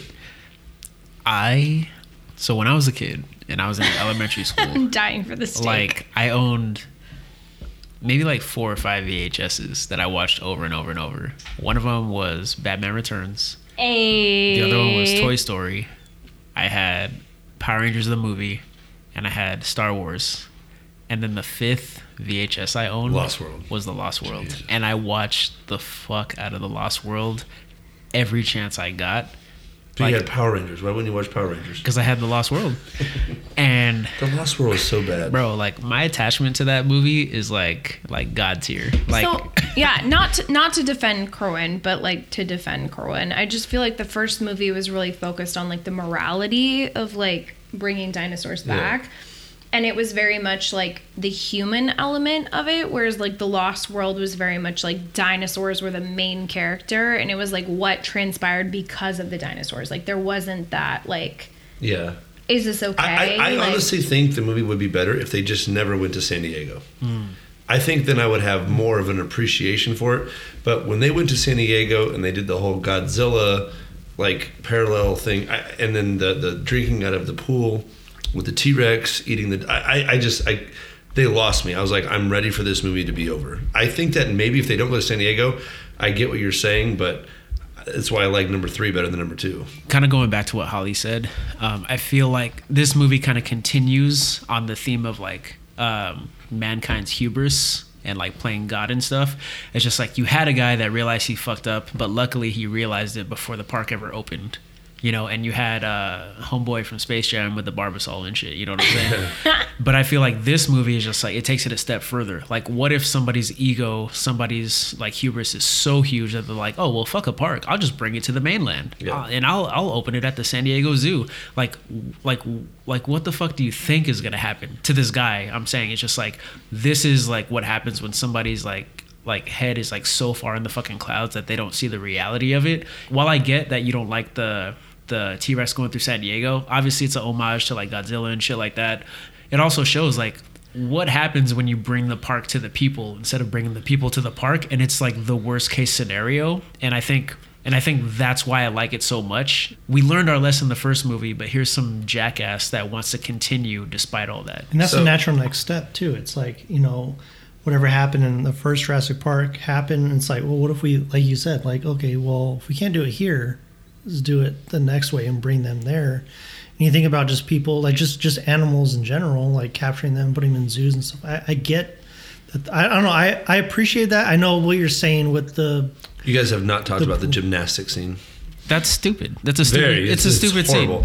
I think the only good scene of that movie is the T Rex scene with the two trailers going over the cliff and all that, and the way they filmed it. That was pretty impressive. But Yeah. other than that, I mean, that movie is to me not entertaining. I don't know. It's a prequel to Wedding Crashers.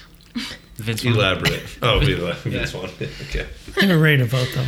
I'm ready to vote. I, I I'll start off. Uh, unless Kerwin, you want to tell us what is already in the lead? Okay, so uh, we got one vote for uh, Saving Private Ryan. I'm not sure who voted for that, and then uh, one vote. I'm sorry, I You guys write- just put tick marks. I put actual initials. Okay, okay. So here's what I'll do. I'll say. Uh, uh, so between Efficiency. Bling, huh? Efficiency. Efficiency, yeah, Yeah, but how efficient is it now? yeah. Uh, so between uh, Bling and Jordan, uh, we got one vote for Saving Private Ryan and one vote for The Lost World. Guys, I think I'll have to go with Lost World. I'm gonna be that dude.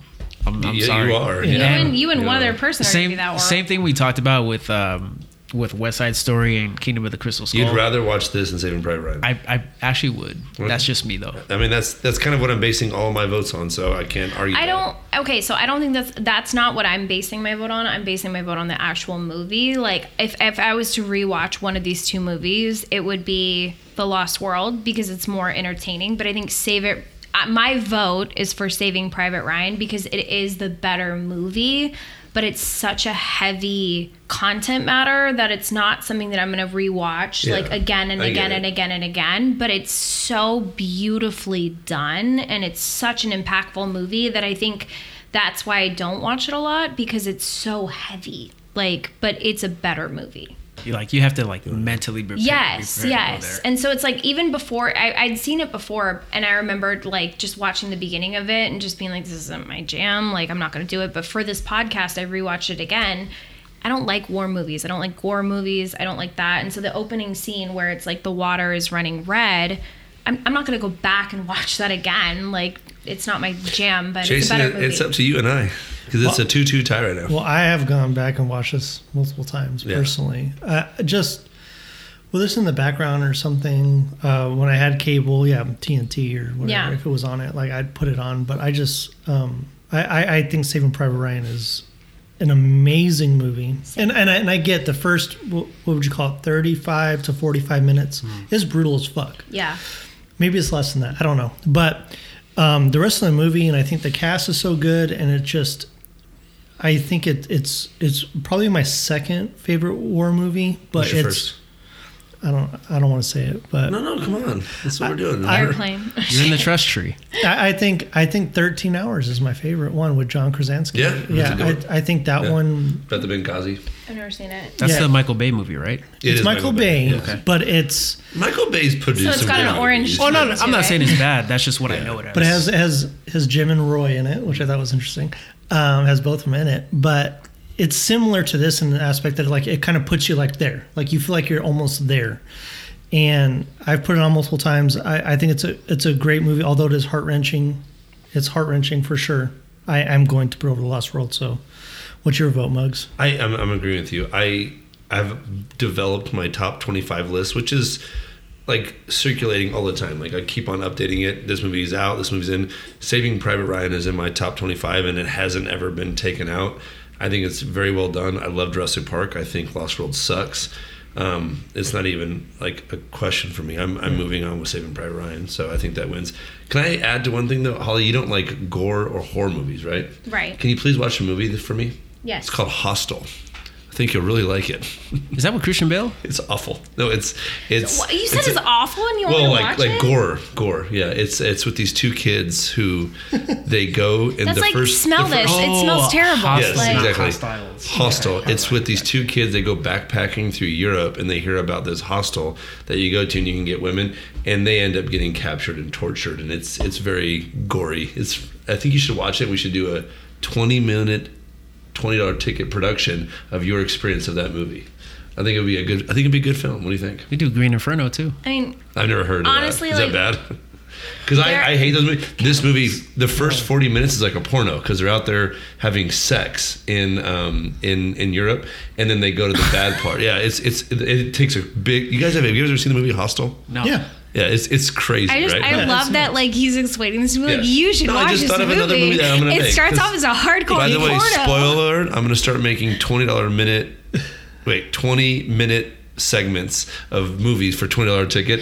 Holly, you watching Hostel is going to be one of them. But here's the thing: is like I feel like you, like the people that are listening, the people that don't know me, it's like you can tell that I'm thinking based on my face. Yeah. So that's why Mug is saying that. Is Yeah. like I will give you the reaction because if I'm feeling something, Like It's it- evident. it is. This movie is terrifying. I'm telling you that and right you now. want me to watch it, Hundred percent. There's actually a second one too. There might even be more than two, huh? right? Well, they're not in this bracket. they're not in this. Bracket. No, but the yeah. way you started that was like, smell this. It smells awful. Like that was like the way you started it. So Yeah. I was like, thank you so much for that. Saving Brett. No, that was a four to two vote. Four to two vote. Yeah.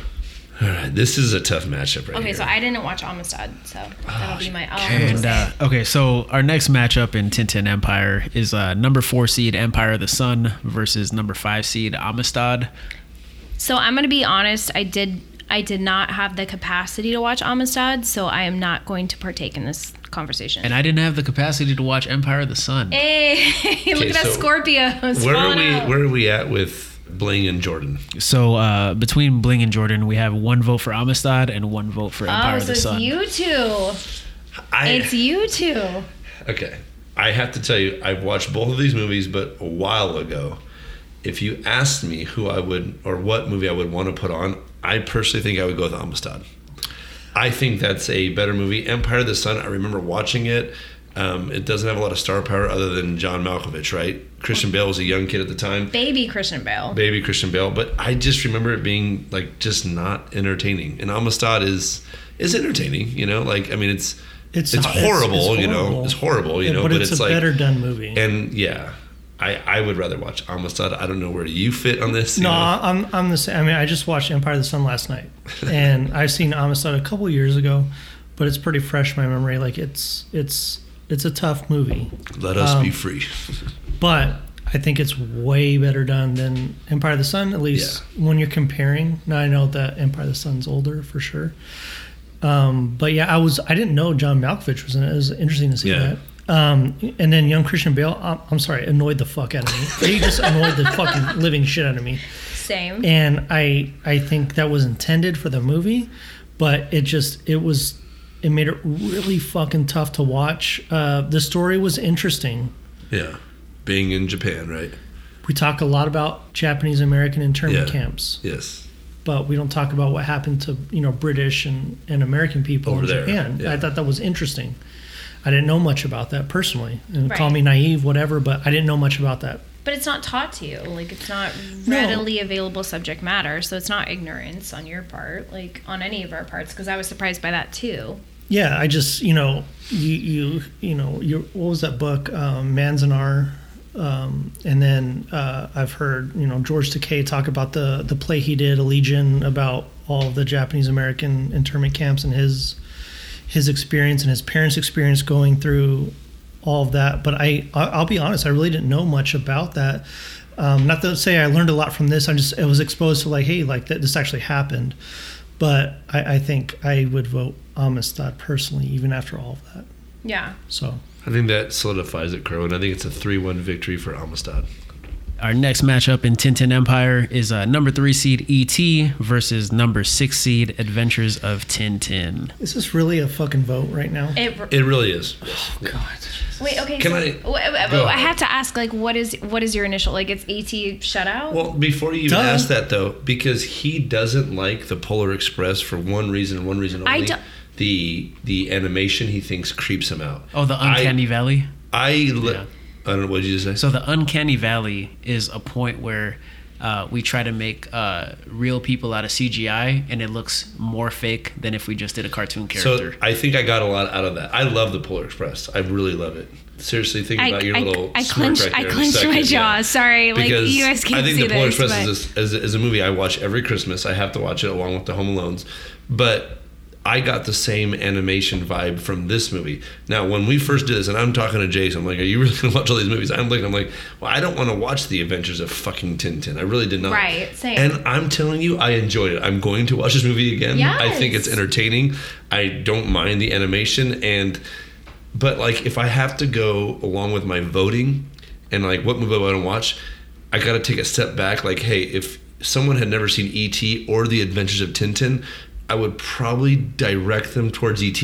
That makes sense. Even though I would rather watch Society-wise, I would rather watch Tintin right now. I don't know, so I don't. I'm kind of torn in this. You you think ET just hands down? But this is your personal preference, so it's not about Yeah. that. In the original Yeah. bracket, it was the Adventures of Tintin Versus versus, Jurassic Jurassic, Park. Park. So And it so, had it's like no there's chance. no there's no chance. And so I was like, I don't even know I'm watching this movie, but then I was like kind of half assed watching it. But then I found myself really loving I, I, I it. did you Like, watch Red Notice on Netflix with The Rock and I did not. Ryan I did. Reynolds? No. I did. It's it's it's it's a treasure hunt kind of. It's a kind of the same concept on this, and so you don't like this, or what is it that you don't? Is it the animation still?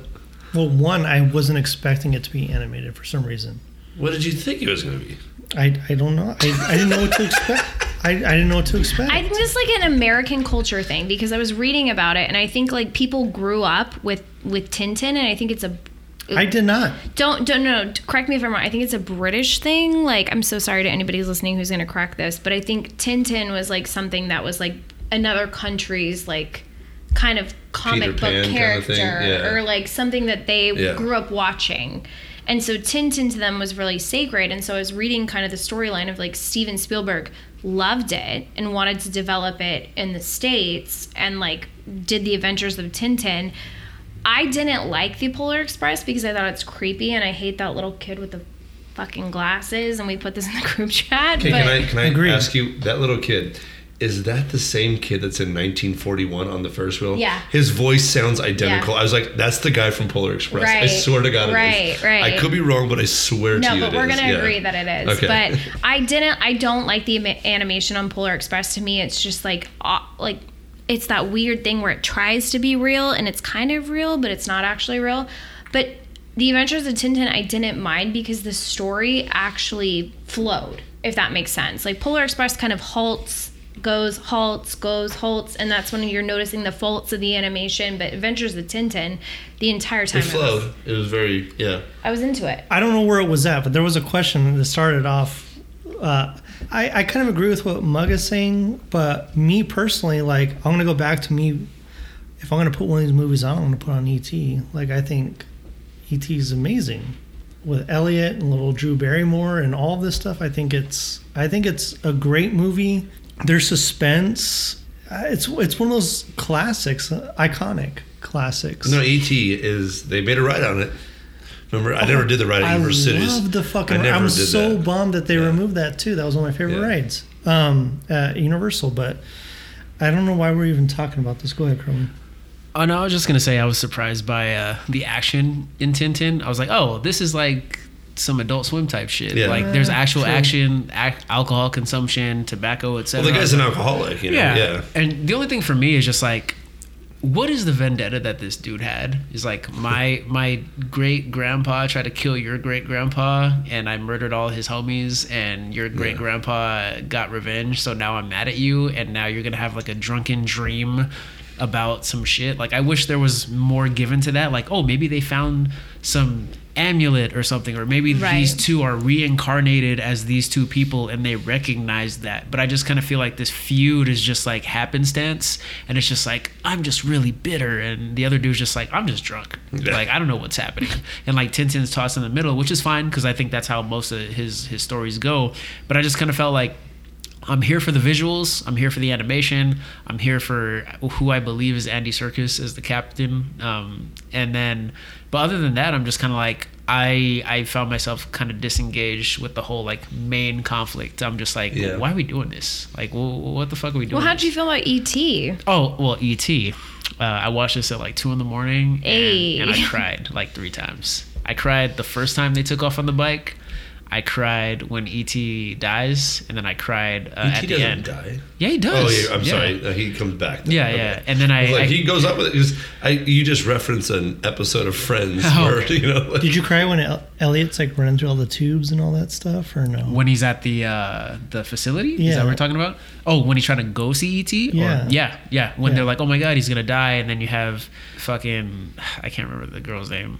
Reese was that Reese? No, that's not. That's Drew Barrymore. Drew Barrymore. I'm so sorry. First time I ever noticed product placement in a movie because she had the Reese's, and all you want to do is hit the Reese's Pieces after uh, that movie. Yeah. and and so like, and then when he finally goes home, I was like, I feel some shit. Like Yeah. I'm, you know, I, I feel some shit during this movie, and I fucking loved it. So I mean, So to answer Jason's questions, no, we don't really need to like do a vote because I, I agree. Like I'm person, I want to. I've seen ET many times. I want to go watch The Adventures of Tintin one more time. Right. But I think if I'm looking at like taking that back, what is a better movie that I would want to watch when I get this Tintin momentum going? I think I want to watch ET more. So I'm, I'm voting ET. But I got to give credit for Tintin I- that- because I that did not want to watch it, and I'm just like, this is a good movie. It really is. You know? Yeah. I almost didn't watch it in the original bracket, like I said, because we are Jurassic Park stands, It's not- and it didn't so it's. chance. I was like, "There's no chance. I, I don't even need to watch this. Like, I don't even need to to give it my due diligence." But I did. But at the same time, it surprised me. But I'm still gonna vote ET. Yeah. So I'm gonna go with ET. ET as well. All right. ET moves on. Six zero. Six zero. All right, our last matchup in the uh, Tintin Empire region is uh, Indiana Jones and the Last Crusade versus the BFG. So We're really doing this. we, just like our last matchup, I but I want to give credit because when I was talking to Jason, I was dreading watching BFG and Tintin. Surprisingly, I like both of these movies. I really did like BFG. It doesn't have a shot in hell of beating The Last Crusade, but I actually enjoyed it. Did you guys enjoy it? Eh, I mean, it was fine. It was Yeah. long. It was long. I, I, I actually enjoyed it. I thought it was well done. Elizabeth watched some of this too, and she's like, "This would be a great movie if it was 30 minutes less." yes, it's that thing. a lot of these would be better if There's there were 30 minutes. Yeah, there's a lot lots of, these. exposition, and like we get it. He's a giant, and this is what he does, and this is I what don't he eats, need the this is what- yeah, giant yeah. villain villain super like So- I don't need that. I don't need the exposition. I want to know what happens. Like Am I wrong though? Is the BFG's voice also the guy on Ready Player One? Um, ben Mendelsohn? Is that what it? I don't know who his it's name. not him. That's not Are you sure? It's somebody else. It's It like a it's like an older dude. I'll bet you a shot of fireball. It's not him. I, I, I know you can say that. I'm just saying we'll concur to this. I will bet you a shot No, of no, I, fireball. I know it's not Mugga him. just wants to I take a just, shot of Fireball. I just I don't win know. either way. Either I win this argument or I get a shot of fireball. I don't care. But uh, you sure it's not the same guy? It's not the same actor. So there's not an actor in both BFG and Ready Player One. No, I'm just saying that Ben Mendelsohn. I don't know not who that is, is, voice. is what I'm He- saying. He's the bad guy from Rogue One. No.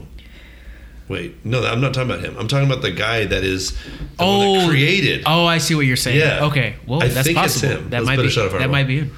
Split it. We just have one on one. So we're not betting anything. We're just taking a shot of fireball after we find out the answer. Is what you're saying? We're just being friends. Well, sure, Bah. I'm totally down with that. Yeah. Anyway, do we need to vote? I'm going Last Crusade. Last Crusade. I loved BFG though. I really, I really actually did it was like it. it was cute, I liked but it. it was too long. Uh, Last Crusade is the best Indiana Jones movie. I, hands down. Period. Hands I want to down. discuss that. I would concur with you in a second, but I want to also talk about that compared to Raiders of the Lost Ark. Okay, okay, we can do that. Yeah. Um, but uh, yeah, I'm gonna go Last Crusade. All right, this is 6-0, right? And then uh, yeah, Bling and Jordan also went with Last Crusade. Let's move on to the Jurassic Express region. Jason, what's our first matchup? All right, so our first matchup of the Jurassic Express region is Jaws as the number one seed versus 1941, the number eight seed. I'm gonna quote you on this. Like, you did, do we really have to vote right now? I don't Like, think we do. I, I, I want to save the Jaws commentary that we will have until a later round Yes. because there's no way we should even be talking about this. Yes. I watched 1941. I'm pissed off that I'll never get those two and a half hours of my life back. Same. And I don't think it's a good movie. I would never recommend it. It's Same. awful. Like, we could do an extra credit of how bad that movie is, but I, I it, it just I don't. Yeah, I don't even want to talk about the time that we wasted watching it. So Agreed.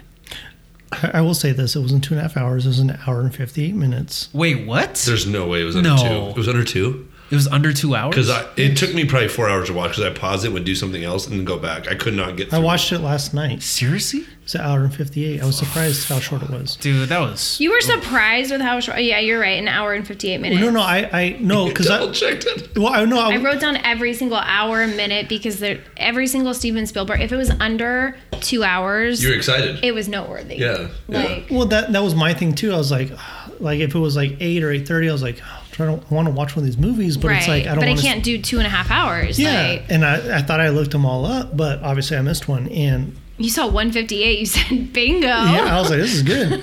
but I'll be honest, I have a soft spot for Animal House, and Same. and this started out. I know Mugga doesn't agree with me, but this started out kind of feeling like that. No, I agree then- with you. I agree with you on that. and I think Animal House is is ridiculous in a sense, but there's something there with like it, it's it's like a comedic classic to me. Just like you think of Saturday Night Live when it started, and you have all these stars, and then with this one, you, you talk about now John Candy and and Dan Aykroyd are in it too with John Belushi, and it's like I love John Belushi. I was like. It started out kind of funny, and I was getting along with like the the cheesy comedy. Did they do Blues Brothers after this movie? They had to have, huh? Uh, Dan Aykroyd and John Belushi, right? Or Jim Belushi, right? No, no, no. John, it was John Belushi and Dan Aykroyd that were in Blues Brothers, but I, I don't know if it was before or after this. I'll have to look that up. Yeah. Um, my guess it was before this personally, but I'll have to look it up. Okay. But I have a like I don't know. I have a soft spot, soft spot in my heart for that, just because I love all the old Saturday Night Lives, and I think it was pretty innovative. But yeah, I think this is not a discussion. It's Jaws for sure. Yeah. So I'm going to say Jaws, Or and six then zero. both the boys voted for voted for Jaws too. Yeah, so, so we're all Jaws. yeah. Mm-hmm.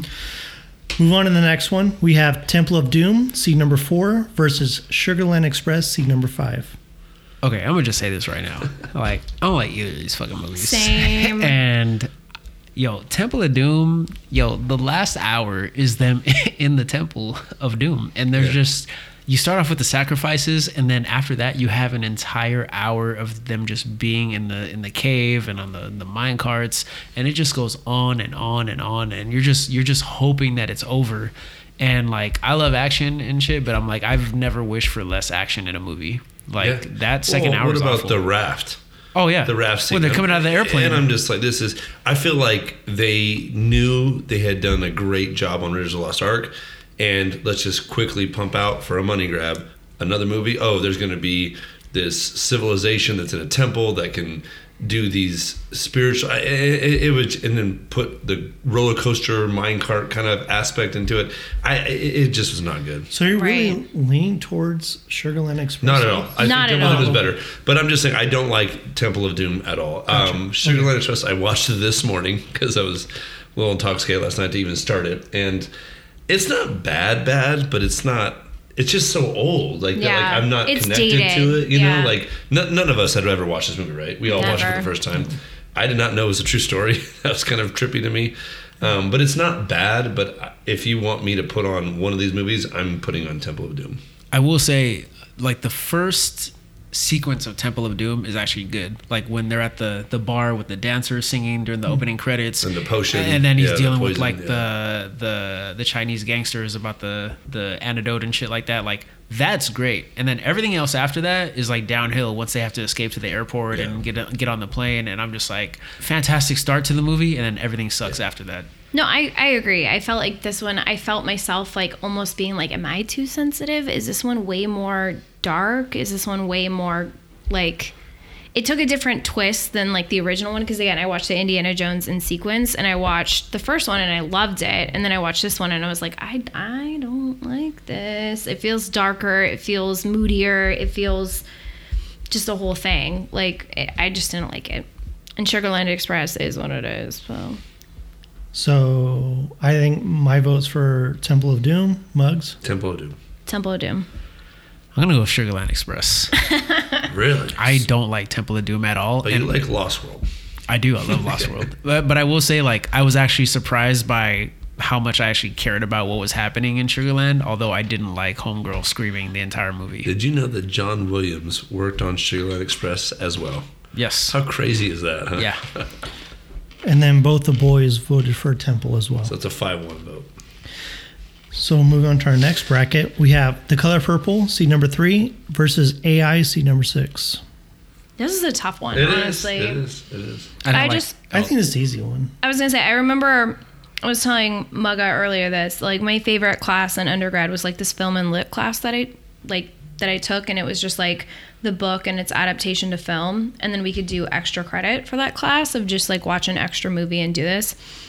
And I remember a girl read The Color Purple and then was talking about the adaptation into film and was she was like point blank Steven Spielberg should not have produced this film because the elements of the book that make the book what it is isn't present in the film. And even in the documentary Steven Spielberg talks about like the book's thematic elements of like liberating black women and female camaraderie and all that is like a main central point of the book and there's an element where there's like two women who are sexually attracted to each other. And steven spielberg was like if i would have directed this 10 years later i might have included that you know? Like he just didn't have the gumption or the foresight to like do that at the time.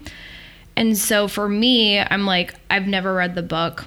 Now i've seen the movie and i and i understand the movie. But the movie to me is really hard to watch because it's really like disney visuals and then it's really tough subject matter. So i'm like it's tough subject matter but it's shot beautifully with like great cinematography but that always lingers in my head whenever i think about the color purple This movie was, I think, his first movie that he tried to direct after he was known for summer blockbuster, summer blockbuster, summer blockbuster. So it's I I appreciate the risk that he did. I It's just- one of his first scores without John Williams. Yeah, yeah. I, I just I remember AI when I watched it. It was not good. I It was hated not good. I, I just was like, man, this movie. I, so it's like the color purple. I'll never watch again. I'll never Right. watch again because it's depressing. But that doesn't mean it's not good. I think a movie like Requiem for a Dream or Basketball Diaries, what they're trying to get across is also like hard to watch, but they're great movies. Right. You know what I'm saying? I think Color Purple kind of fits that category. It's it's depressing as hell that that could have been someone's life. You know what I mean? Like mm. like that that's how they lived their life. You know, I just but it's it's very well done and I think if we were doing a trash and treasure, Danny Glover is a creepy character, man. He's like a treasure in my aspect of this movie. Like he did such a good job where like I literally hate you. Like I literally hate you. And then his dad was worse. You know what I mean? Like I, I don't know. I, just think about Danny Glover all the time as Lethal Weapon. Lethal Weapon yeah. all the time as Yeah. I Riggs think about partner. him as Angels in the Outfield. Really? Oh yeah. That's what you. That's what you go to. Manager. Yeah. I go to Murtaugh, man, and Lethal Weapon all the time. I, He I, also fought the Predator in L.A. that's true. And Predator I- too. That's Again, I was like, I grew up on Disney movies, so Angels in the Outfield is where I know. No, I know. I I, I hear you. So I, seeing him in this role, trust me, it was jarring. well, I, I just I guess I see Danny Glover just more comedic. I guess. Like, Yeah. and it's so it's interesting to see him in this role, and I thought he did a great job. Like, Yeah. I wasn't jazzed about seeing this. Just I didn't know. I had no idea what the movie was about. And that's how I was too. Yeah, Yeah, I had no never idea. seen it. Yeah. And I remember Lindy saying she was surprised I hadn't seen it before, and I was like Oh, like, she liked it. Yeah. Yeah, she liked the movie. I had never seen it, so I was like, oh, okay, we'll watch this. And then uh, Elizabeth and I watched it, and um, It's long. it's it's long, Yeah. but it was it was it was very interesting, and I I was I liked it more than I thought I would. I was more impressed with it, Yeah. I guess, than I thought it would. And I didn't I know mean- Danny Glover was in it. I knew Whoopi was in it, but I didn't know Danny Glover was in it. And well, then you also have Oprah Winfrey in it too. And, Wow. Oprah, and Yeah, Oprah, yeah. yeah. But Whoopi Goldberg's performance, especially at that end scene where she's like, "Fuck you, fuck you, fuck Yeah. you, I'm out." You're cool, Like, yeah, I, I mean, you, it was just like it was. It was a great moment of that movie, you know. But uh, yeah, I, I'm ready to vote. If So, you guys yeah, no, I'm, I'm. I'm interested. Kern, what's your experience? Yeah, with these sorry two? about that. No, I just think. um Well, first of all, I had That no was idea- great. All right, Kerwin. Uh, just kidding, go ahead. no, it's just uh, first of all, I had no idea that Steven Spielberg ever even directed this. So Mm. like when I saw this on the bracket, I was like, really? I was like, he he directed this, and we talked about this like in pre-production, but I was just like, there's some movies on here that I, I didn't even know he directed. Yeah. I, I thought he just produced it like via DreamWorks or Amblin or whatever. But um, like I I like right off the bat, you know, the movie's about like um, you know how free is the black woman after the black man is freed and uh, you know it always comes up as like the quote unquote second gender always has to go through that first struggle and then go through that secondary struggle you know Well, intersectionality. Yeah. yeah so um it was it was cool seeing that because i feel like um we don't see a ton of that and yeah you know there's there's some disnification in that and you know um there's some lighthearted elements to it but i think um you know, it, re- it really shows a lot of stuff that continues to exist to this day, Yeah. where you know black women are subject to uh, an overall dismissal by uh, people outside of our race as well as black men. Like, um, and it's it's a harsh and sad reality that exists. Um, but um, I mean, overall, like I, you know, movies like this are tough to watch. But I think like in order to get to that resolution or get to that ending, like all that kind of suffering through the movie kind of makes it worth it. Like like you're saying, Mugs, Yeah. it's not something that you want to put on or watch again. But but, give it- respect where respect is due. yeah, it's it's worth that journey, Yeah. I guess you could say. Um, but overall, like um, I would rather watch this a million times over AI, and because what I because I what I really want to talk about is AI and how it fucking sucks. Yeah. Um, that movie's fucking trash. Like David. Pinocchio broke. Yeah, David needs like robot therapy. He needs a Mac OS update. He needs he needs some. He needs like Norton antivirus. Yo, like call the Geek Squad on this little motherfucker. Like I, I'm just like Take him to the dude. Genius Bar. Like, Yeah, I'm just like this little boy. I was expecting him to be a murderer by the end. Um, Same. Yeah, one of the main things, and I want to bring this up because this movie's gonna get thrown in the trash. But like one Yeah. thing I will give this movie credit for is the irony that David is given the capacity to love, which is a human thing. Uh, although it is interpreted as obsession and being a singular mind, every other robot has singular tasks that they focus on. David is the least human out of every robot we meet because he is solely focused on his directive. Meanwhile, Jude Law had a previous occupation and now he's a love robot, but he still has the capacity to think about others outside of himself. Teddy is a toy, he's a plaything that's supposed to be with children, but Teddy, uh, throughout the movie, constantly displays the ability to uh, divert from his main function. And it's it's funny because David, being the most human quotes, um, is the most robotic of all. Which, Yeah. which I thought was like the best thing about that movie. Like it's it's a it's a criticism about I guess what truly makes us human, and maybe the robots were there already all along, you know, and we didn't need to do that to Yeah. David. So anyway, that's the only good thing I can say about that. I just I So feel what- like that so movie you're should have ended sorry. in the second. Like there's like three distinct parts of that movie. It should have ended first, if not second. It, it just went on too long. That movie was just that was abysmal. Like that was the one where I was like, I'm checking the watch. I'm like, oh my god, there's an hour left, and then I'm like, okay, an hour's gone by. Oh my god, there's 30 minutes left. Like mm-hmm. So what you're saying is it's not any like short circuit kind of movie. hey, He's no Johnny Five. Huh? hey, it's too ridiculous. All right, let's vote. Color purple. color purple. Color purple. I'm gonna go the same, and so do the boys. So we got six zero. All right, now I'm really going to quote Jason. This- Do we No. really need to Nope, discuss this not next at one? all. I think we do. Not so at all. on the next Let's bracket, leave. on the I next would love bracket, to hear your thoughts about always, Jason. on the next bracket, we have uh, Jurassic Park, seed number two, versus Always, um, seed number seven. So what are your guys' thoughts? I can start with you guys because I was supposed to watch this yesterday. I had Sugarland Express, I had um, 1941, and Always left, and I'm like, okay, And then me. procrastination number seven or eight. What are you? I don't know. no, no, I just had three movies, and I had the day off after we got done with my stepdaughter's cheer thing, and uh, I'm looking at like the actual stuff, and I'm like, wait a minute. And I read again the plot of Always, and I'm like, I have seen this movie. We do not have to watch it because in the original one, it was going up against The Color Purple, correct? I think it was the original bracket, and I'm like, well, The Color Purple is going to beat this because I had that. Now it's against Jurassic Park, so I'm thank God I didn't spend time to rewatch it. But uh, I remember what it was about that pilot that dies, the wife or the girlfriend didn't want him to, and then they reminisce about him, and it's hard for her to get over it. Other than that, I could care less about the movie. I mean, I don't know what to tell you. The only thing I'll say about Always is that the soundtrack is fucking banging, and that's it. Like the soundtrack is fantastic. The soundtrack remember. or the score? I don't The remember soundtrack. The soundtrack. Okay. What's Not- on the soundtrack? What movie? Not the what score, songs? but like no, I looked it up on Spotify. You can't find the album, but like you could look up a playlist that people put together, and I played that shit. You know, State of Brothers, Walgreens music. Yeah. But I was like, Hey. hey, all that shit's going on the playlist. Okay. Like I, I thought it was great. I like John Goodman in it. I He's thought, good. I thought he did a good job. I I don't know. You, you're rolling your eyes, Holly. you don't like John. Goodman? No, I, I do, but it's just it was a shit movie. He's great in Coyote Ugly. He is. He's amazing. He's really good in Coyote Ugly, dude. undisputed in Coyote Ugly. and one Jesus. one thing that Jordan brought up was like uh, he got tired of Richard Dreyfuss at this time. Yes. Yo, my yo, I was tired of this man. Like I was so. He I- has, uh, and I don't like. I feel like men do this to women all the time, so I'm gonna just like throw that out there. He There has a tone of his voice, like an inflection that gets very old very quickly.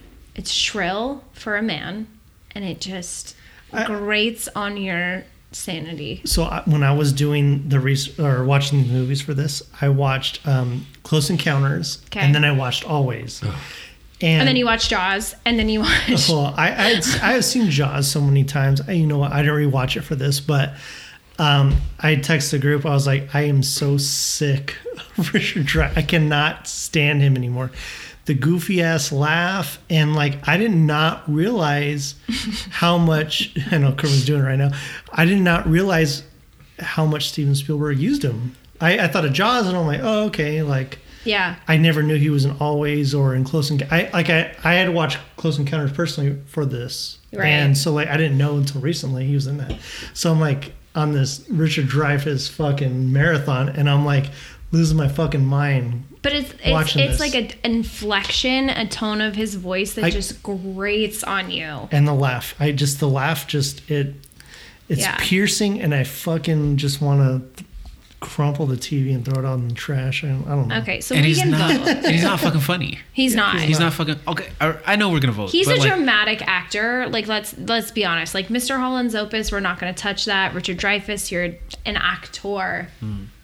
But in succession, when you're watching Steven Spielberg films, his voice is grating. I even got tired of mm, one of my favorite actors, Tom Hanks, throughout all these movies because I'm like, I can't. I need to take a break Hmm. from this because it was like, Catch Me If You Can, Bridge of Spies. Bridge of Spies, Terminal. Yes, Post. and it was just Post, yeah. it was just Tom Hanks after Tom Hanks after Tom Hanks, and it's just like his voice after a while. I'm like, He he doesn't grate me like that. Uh, Richard, Richard Richard Dreyfuss. Richard Dreyfuss. Dreyfuss. While you guys are saying that, I'm trying to look at Richard Dreyfuss movies. It's pretty interesting. Mr. Holland's Opus, which There's is one of my that, favorite. yeah. I watched it on plane. The the other American and I. President.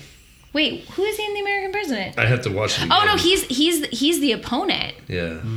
So sorry, American President was one of my mom's favorite movies, and I There's watched that always all Mr. the Holland time. Opus. He's in Stand by Me, Oh shit. He's the narrator. and he's also in American Graffiti.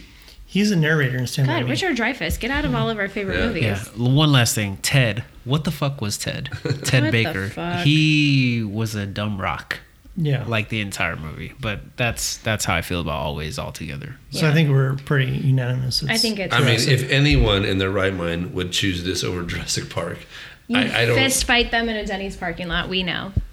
Yeah, I would concur. But you know what, guys? Uh, let's vote. I'm always gonna pick Jurassic Park. There you go. I see what you did there. Hey, Jurassic Park. Jurassic Park Jurassic Park for sure. All right. So that's the end of our first round. round. Yeah, round of 32 is over. How you guys feeling about that? I feel It- good. it- it's going to be a fun second and further tournament for this, but I thought it went pretty good. We we I was looking at it.